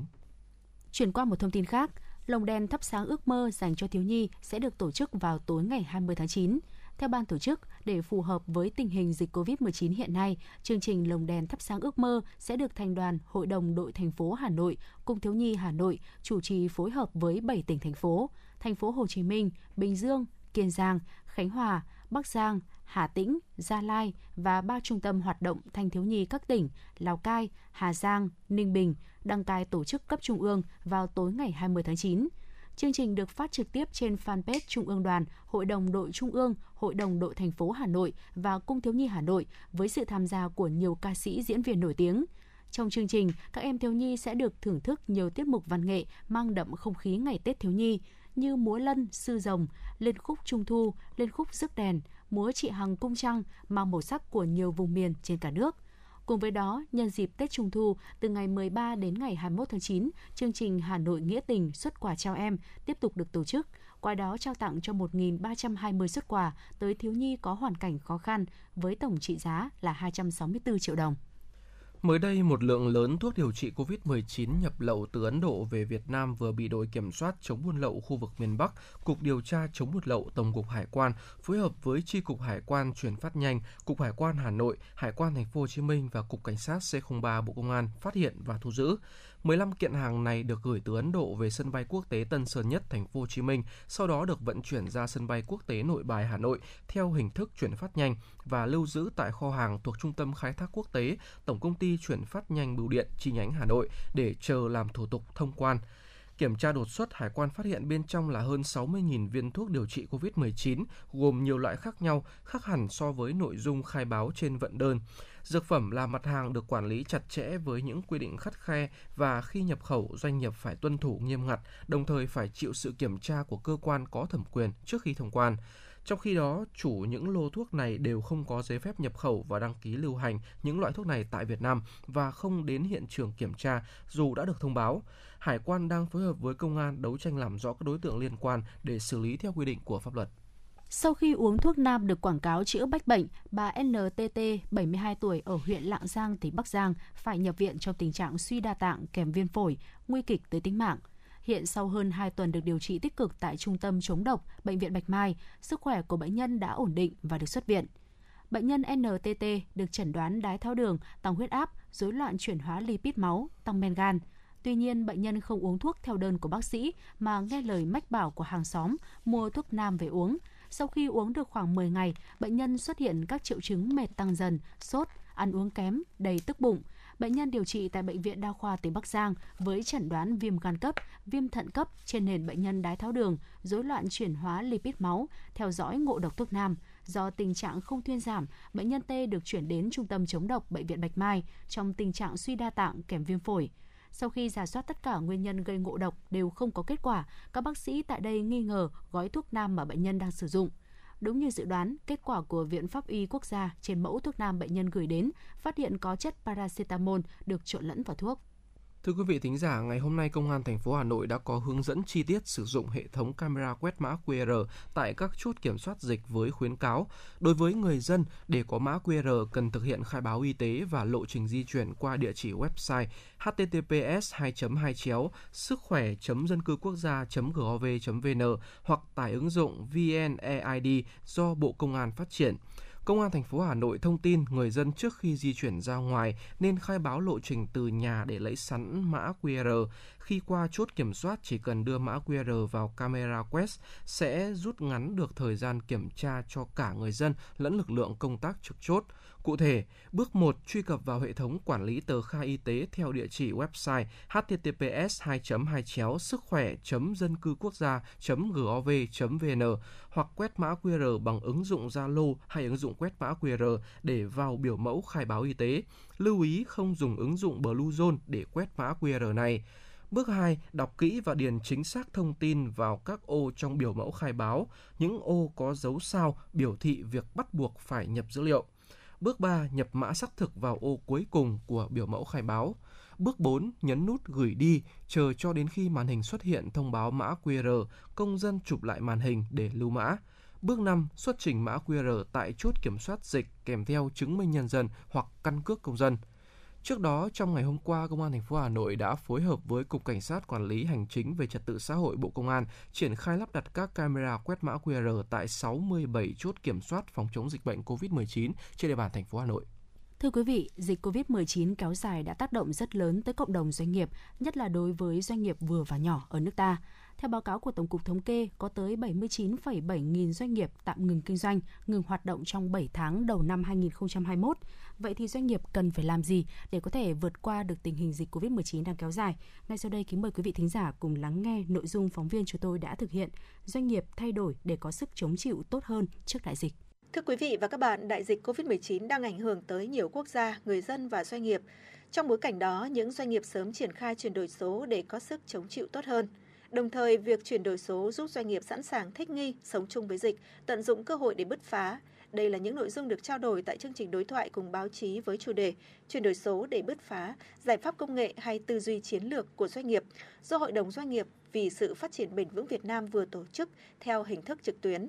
Tổng thư ký Phòng Thương mại và Công nghiệp Việt Nam VCCI Nguyễn Quang Vinh phân tích, năm 2021 những tác động tiêu cực đến sự ổn định phát triển kinh tế xã hội của đại dịch COVID-19 trên phạm vi toàn quốc được đánh giá là nghiêm trọng hơn nhiều so với năm 2020. Theo đại diện VCCI, quá trình thay đổi từ mô hình doanh nghiệp, mô hình quản lý truyền thống sang doanh nghiệp số, chính phủ số bằng cách áp dụng công nghệ mới như dữ liệu lớn, big data, internet vạn vật, IoT, điện toán đám mây cloud đã thay đổi phương thức điều hành, lãnh đạo, quy trình làm việc, văn hóa doanh nghiệp, văn hóa quản lý tại các cơ quan tổ chức, đề cập đến những khó khăn mà doanh nghiệp phải đối mặt trong bối cảnh dịch bệnh COVID-19 diễn biến phức tạp. Ông Mạc Quốc Anh, Phó Chủ tịch Hiệp hội Doanh nghiệp nhỏ và vừa thành phố Hà Nội cho biết. Trong hơn 3.000 các cái thành viên hiệp hội bên tôi thì ờ, hầu như chiếm đến 90% là các doanh nghiệp gặp vô cùng khó khăn. Ờ, các cái khó khăn ở đây thì nó phản ánh đúng cái thực tế ờ, của tại thị trường. Đến giờ phút này thì chúng tôi thống kê là uh, các doanh nghiệp là sụt giảm các doanh thu rất là lớn. Rồi những cái đơn hàng mới thì cũng không có nhiều.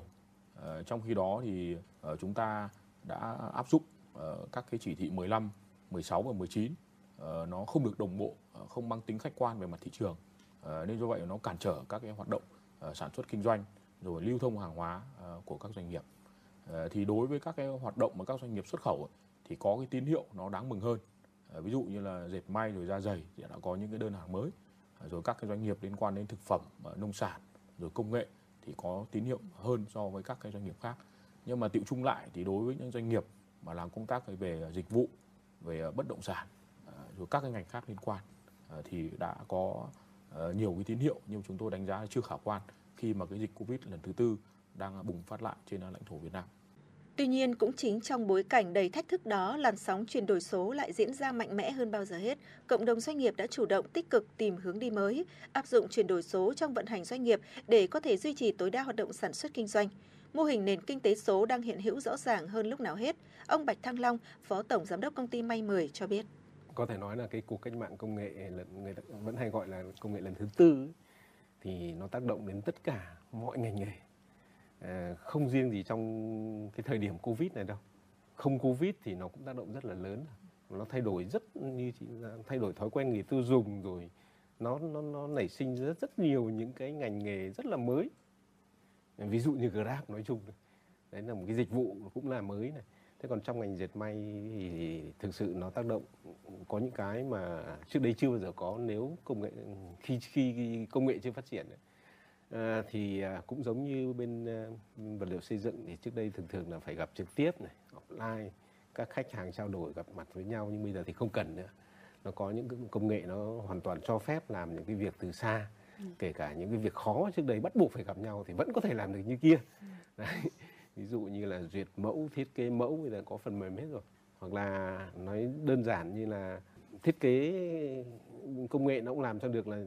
chỉ cần chụp hình ảnh thôi một người như mình đây chụp hai ảnh một ảnh trực diện và một ảnh bên cạnh ấy, ừ. thì phần mềm nó thiết kế ra được cái quần áo của mình vâng. đến bây giờ là người tiêu dùng hoàn toàn có thể ngồi một chỗ lên mạng đặt sản phẩm theo ý mình thích ừ. và cái cái nhà cung cấp người ta cũng làm được cái việc đó tức là người tiếp nhận được cái thông tin đấy và người ta có thể đáp ứng được cái yêu cầu khách hàng nó thay đổi hoàn toàn so với trước đây do vậy là uh, có thể nói là không covid hay covid covid thì cái việc đi lại nó càng khó hơn nữa thì nó sẽ càng quan trọng Ông Nguyễn Trung Kiên, Giám đốc Chiến lược Công ty Công nghệ Thông tin VNPT cho hay, trên 80% lãnh đạo doanh nghiệp cho rằng chuyển đổi số ngày càng trở nên cấp thiết, khoảng 65% lãnh đạo doanh nghiệp dự kiến sẽ tăng đầu tư cho chuyển đổi số. Những giải pháp ưu tiên cao cho doanh nghiệp hiện nay là làm việc từ xa ở quy mô lớn, an ninh mạng, thương mại và tiếp thị điện tử cũng như tự động hóa quy trình. Theo đại diện của VNPT IT, ba yếu tố quyết định chuyển đổi số thành công là con người, thể chế và công nghệ. Thay đổi thói quen là khó khăn lớn nhất của chuyển đổi số, nhận thức và nhận thức đúng là thách thức lớn nhất của chuyển đổi số. Do đó, mỗi doanh nghiệp cần đánh giá phân tích rủi ro của riêng mình, trong đó có thể bao gồm những rủi ro như an toàn, an ninh mạng, quản trị dữ liệu, tính riêng tư, chất lượng giảm và giảm việc làm. Nhiều ý kiến cho biết chuyển đổi số giúp doanh nghiệp có thể ứng phó và tiếp tục phát triển lành mạnh dưới sự tác động của đại dịch. Chuyển đổi số thực sự đã tạo ra sự thay đổi tích cực cho toàn bộ chuỗi cung ứng, nâng cao chất lượng sản phẩm và chất lượng trải nghiệm cho người tiêu dùng, hỗ trợ vận hành sản xuất và canh tác bền vững, đem đến một môi trường làm việc an toàn, hiệu suất và có tính kết nối nhiều hơn cho nhân viên. Nói về việc ứng dụng chuyển đổi số trong hoạt động du lịch, ông Phùng Gia Tuấn, giám đốc công ty Caravan Việt Nam cho biết. Do cái nhu cầu của du khách, người ta không muốn tập trung những điểm đông người, không muốn đi trên một cái xe bus rất là to, có rất nhiều người lạ. Và cái rủi ro của dịch bệnh nó có thể đến bất cứ lúc nào. Và người ta bắt đầu xu hướng của con người người ta hướng về thiên nhiên hơn. Và làm sao để hạn chế những cái sự giao tiếp quá nhiều trong một chương trình? Thì cái việc uh, hình thành các loại hình du lịch caravan của chúng tôi cũng nhắm đến cái, cái cái yếu tố đó. Và đồng thời nữa là chúng tôi bắt đầu tích hợp công nghệ từ cái việc tiếp thị đến khách hàng tiếp cận đến khách hàng và quản lý những cái dữ liệu rồi thậm chí là chúng tôi vận hành để điều hành một cái chương trình là đâu đó đã đưa cái công nghệ số vào để áp dụng và thực hành và chúng tôi thấy rằng là đây là một cái à, vừa là bước đệm sự thay đổi nhưng mà là bước đệm rất quan trọng bởi vì những cái hoạt động du lịch khai thác của tôi trước đây tôi là thế mạnh thị trường du lịch Mỹ vâng. thì uh, hoàn toàn chúng tôi làm bằng kỹ năng và thủ công như cái đó và tôi cũng muốn qua cái caravan này thì nó một cái mô hình mới trong trong sản phẩm du lịch nhưng cũng là một mô hình mới trong vận hành công nghệ và áp dụng vào du lịch thì uh, để chúng tôi triển khai và và ứng dụng trong những cái hoạt động thay đổi trong doanh nghiệp tới sau này. Đại diện doanh nghiệp Việt Nam thích ứng phát triển thành công trong đại dịch, Phó Tổng Giám đốc Trafaco Đào Thúy Hà chia sẻ, trong những năm gần đây, Trafaco đã từng bước thành công trong chuyển đổi tư duy 4.0, chuyển đổi số, đầu tư nhân sự, cơ sở hạ tầng, xây dựng quy trình phù hợp bắt kịp xu hướng mua hàng online. Nắm bắt xu hướng, Trafaco đã chủ động đầu tư công nghệ dược phẩm hiện đại theo tiêu chuẩn quốc tế, sử dụng robot trong sản xuất, tạo lợi thế dẫn đầu về Pharma 4.0 tại Việt Nam ứng dụng công nghệ thông tin trong quản lý bán hàng, áp dụng ERP trong quản lý doanh nghiệp, phân tích và khai thác dữ liệu khách hàng thông qua hệ thống BI, đánh giá năng lực từng đại lý, nhà thuốc để tối ưu hóa các chính sách bán hàng. Đại diện Trafaco cho biết khi đại dịch xảy ra, Trafaco nhanh chóng thích ứng và thay đổi, đạt được mức tăng trưởng tốt. Năm 2020 tăng trưởng 12% về doanh thu, 27% về lợi nhuận sau thuế. 6 tháng năm 2021, doanh nghiệp tiếp tục đã tăng trưởng 22% về doanh thu và 38% về lợi nhuận sau thuế so với cùng kỳ.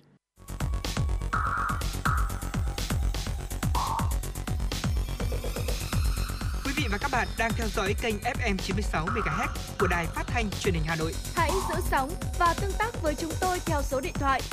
024 3773 6688.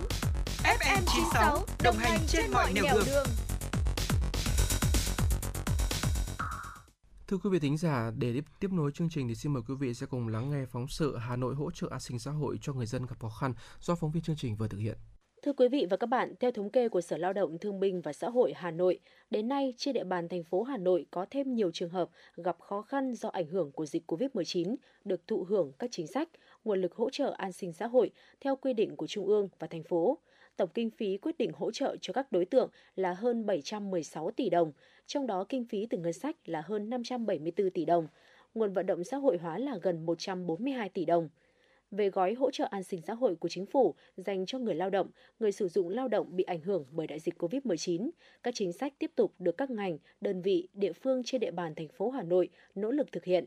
Hiện nay, toàn thành phố có gần 1,57 triệu người có quyết định thụ hưởng các chính sách với kinh phí gần 292 tỷ đồng. Đến nay, các đơn vị địa phương đã chỉ hỗ trợ với số tiền gần 252 tỷ đồng. Điều này đồng nghĩa đa số người có quyết định hỗ trợ đã được tiếp cận, thụ hưởng chính sách, nguồn lực hỗ trợ. Nổi bật là toàn thành phố có gần 1,48 triệu người hưởng chính sách giảm mức đóng bảo hiểm tai nạn lao động, bệnh nghề nghiệp với tổng kinh phí hơn 101 tỷ đồng – chính sách hỗ trợ người lao động và người sử dụng lao động tạm dừng đóng vào quỹ hưu trí và tử tuất đã có gần 3.900 người được thụ hưởng với số tiền hơn 28 tỷ đồng. Chính sách hỗ trợ người lao động tạm hoãn thực hiện hợp đồng lao động, nghỉ việc, không hưởng lương có hơn 5.600 lao động thụ hưởng với kinh phí hơn 22 tỷ đồng. Đặc biệt, nhóm lao động tự do có gần 72.000 người có quyết định hỗ trợ với số tiền gần 108 tỷ đồng, trong đó có hơn 52.000 người đã nhận tiền với số tiền hơn 78 tỷ đồng. Tính đến thời điểm này, Hà Nội đã phê duyệt và thực hiện hỗ trợ đối với 9 trên 12 nhóm chính sách hỗ trợ từ gói an sinh xã hội của chính phủ. Còn 3 nhóm chưa có kết quả phê duyệt hỗ trợ do chưa nhận được hồ sơ của đối tượng đề nghị hỗ trợ. Đó là nhóm chính sách hỗ trợ người sử dụng lao động đào tạo, bồi dưỡng, nâng cao trình độ kỹ năng nghề để duy trì việc làm cho người lao động, hỗ trợ người lao động chấm dứt hợp đồng lao động không đủ điều kiện hưởng trợ cấp thất nghiệp, hỗ trợ viên chức hoạt động nghệ thuật. Về các chính sách hỗ trợ đặc thù của thành phố, các đơn vị địa phương cũng huy động cả hệ thống chính trị vào cuộc nhằm đưa nguồn lực hỗ trợ nhanh nhất đến với các trường hợp có hoàn cảnh khó khăn. Về vấn đề này, bà Vũ Thị Bích Hạnh, tổ trưởng tổ dân phố 23, phường Trương Dương, quận Hoàn Kiếm cho biết gần như là 100% các hộ dân là chúng tôi đã phát tờ khai để cho các bác tự khai. Và chúng tôi cũng đang giả soát triệt để cái trường hợp mà các bác đến di cư ấy thì chúng tôi đang giả soát ở những cái bác mà có uh, hộ khẩu tạm trú dài hạn ở đây. Nghĩa là các bác có cái quyền sổ xanh ấy Hà Nội đã có quyết định hỗ trợ đặc thù cho 282.552 đối tượng người có công, bảo trợ xã hội, người thuộc hộ nghèo, cận nghèo với số tiền hơn 282,5 tỷ đồng theo nghị quyết số 15 ngày 13 tháng 8 năm 2021 của Thường trực Hội đồng Nhân dân thành phố Hà Nội về việc quy định một số chính sách đặc thù của thành phố Hà Nội hỗ trợ đối tượng bị ảnh hưởng, gặp khó khăn do đại dịch COVID-19. Đến nay, các địa phương đã thực hiện chi trả cho 282.002 người, hộ gia đình với số tiền hơn 282 tỷ đồng. Là người nhận được hỗ trợ trong lúc gặp khó khăn do dịch bệnh COVID-19, chị Phạm Thị Hậu, một lao động tự do, cho biết. À, trong những ngày đại dịch Covid vừa qua đấy,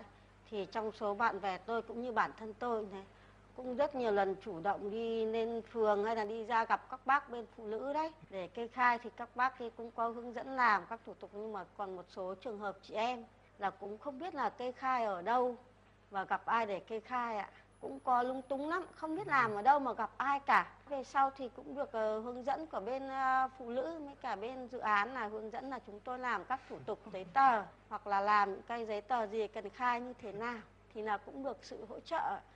các nhóm đối tượng khác đang được các cơ quan chức năng giả soát, triển khai theo nghị quyết số 15 NQHDNG là người lao động làm việc tại các cơ sở giáo dục dân lập, tư thục ở cấp giáo dục mầm non, mẫu giáo tiểu học có ký hợp đồng lao động nghỉ việc không hưởng lương do cơ sở tạm dừng hoạt động, hỗ trợ chủ nhóm trẻ, lớp mẫu giáo độc lập tư thục đủ điều kiện hoạt động phải dừng hoạt động từ 15 ngày liên tục trở lên. Bà Phạm Thị Hồng Hạnh, Chủ tịch Hội Phụ nữ phường Trương Dương, quận Hoàn Kiếm cho biết. Bây giờ chúng tôi mới chỉ là khảo sát những cái những cái người mà đang trong thuộc diện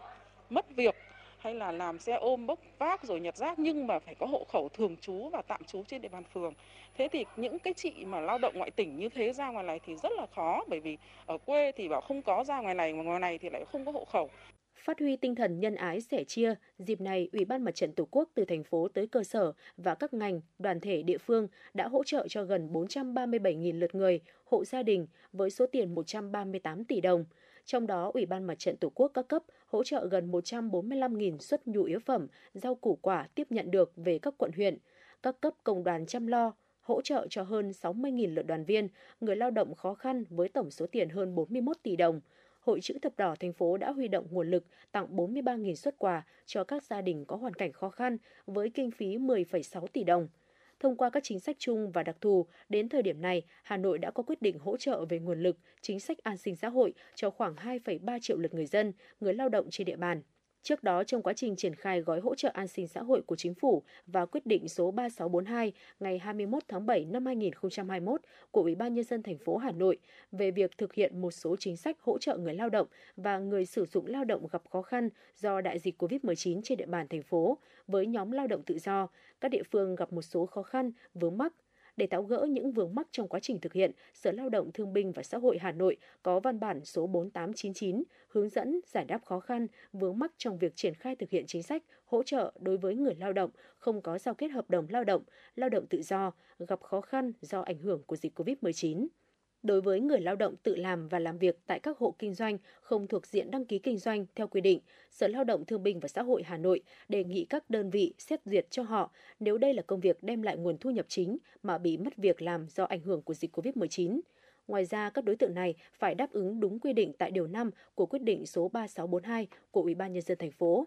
Điều 5 của quyết định số 3642 quy định rõ, đối tượng lao động được hỗ trợ là công dân Việt Nam từ đủ 15 tuổi trở lên, có khả năng lao động và có nhu cầu làm việc, làm việc trong các ngành nghề bị mất việc làm do phải tạm dừng hoạt động theo yêu cầu tại các văn bản chỉ đạo của Ủy ban nhân dân thành phố, người lao động bị cách ly, cư trú trong khu vực bị phong tỏa theo quyết định của các cấp có thẩm quyền, trừ trường hợp người lao động đang hưởng lương hưu, trợ cấp mất sức lao động hàng tháng.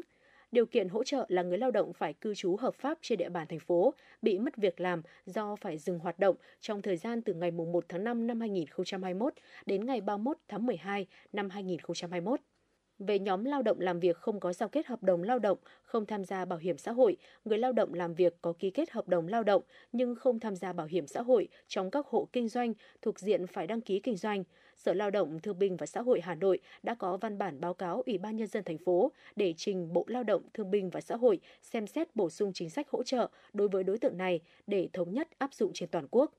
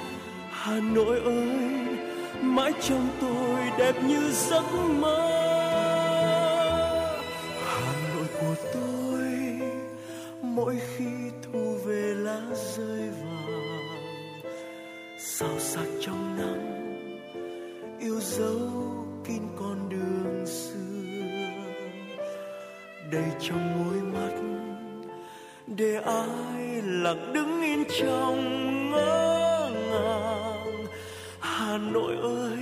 nguyện yêu mãi mãi yêu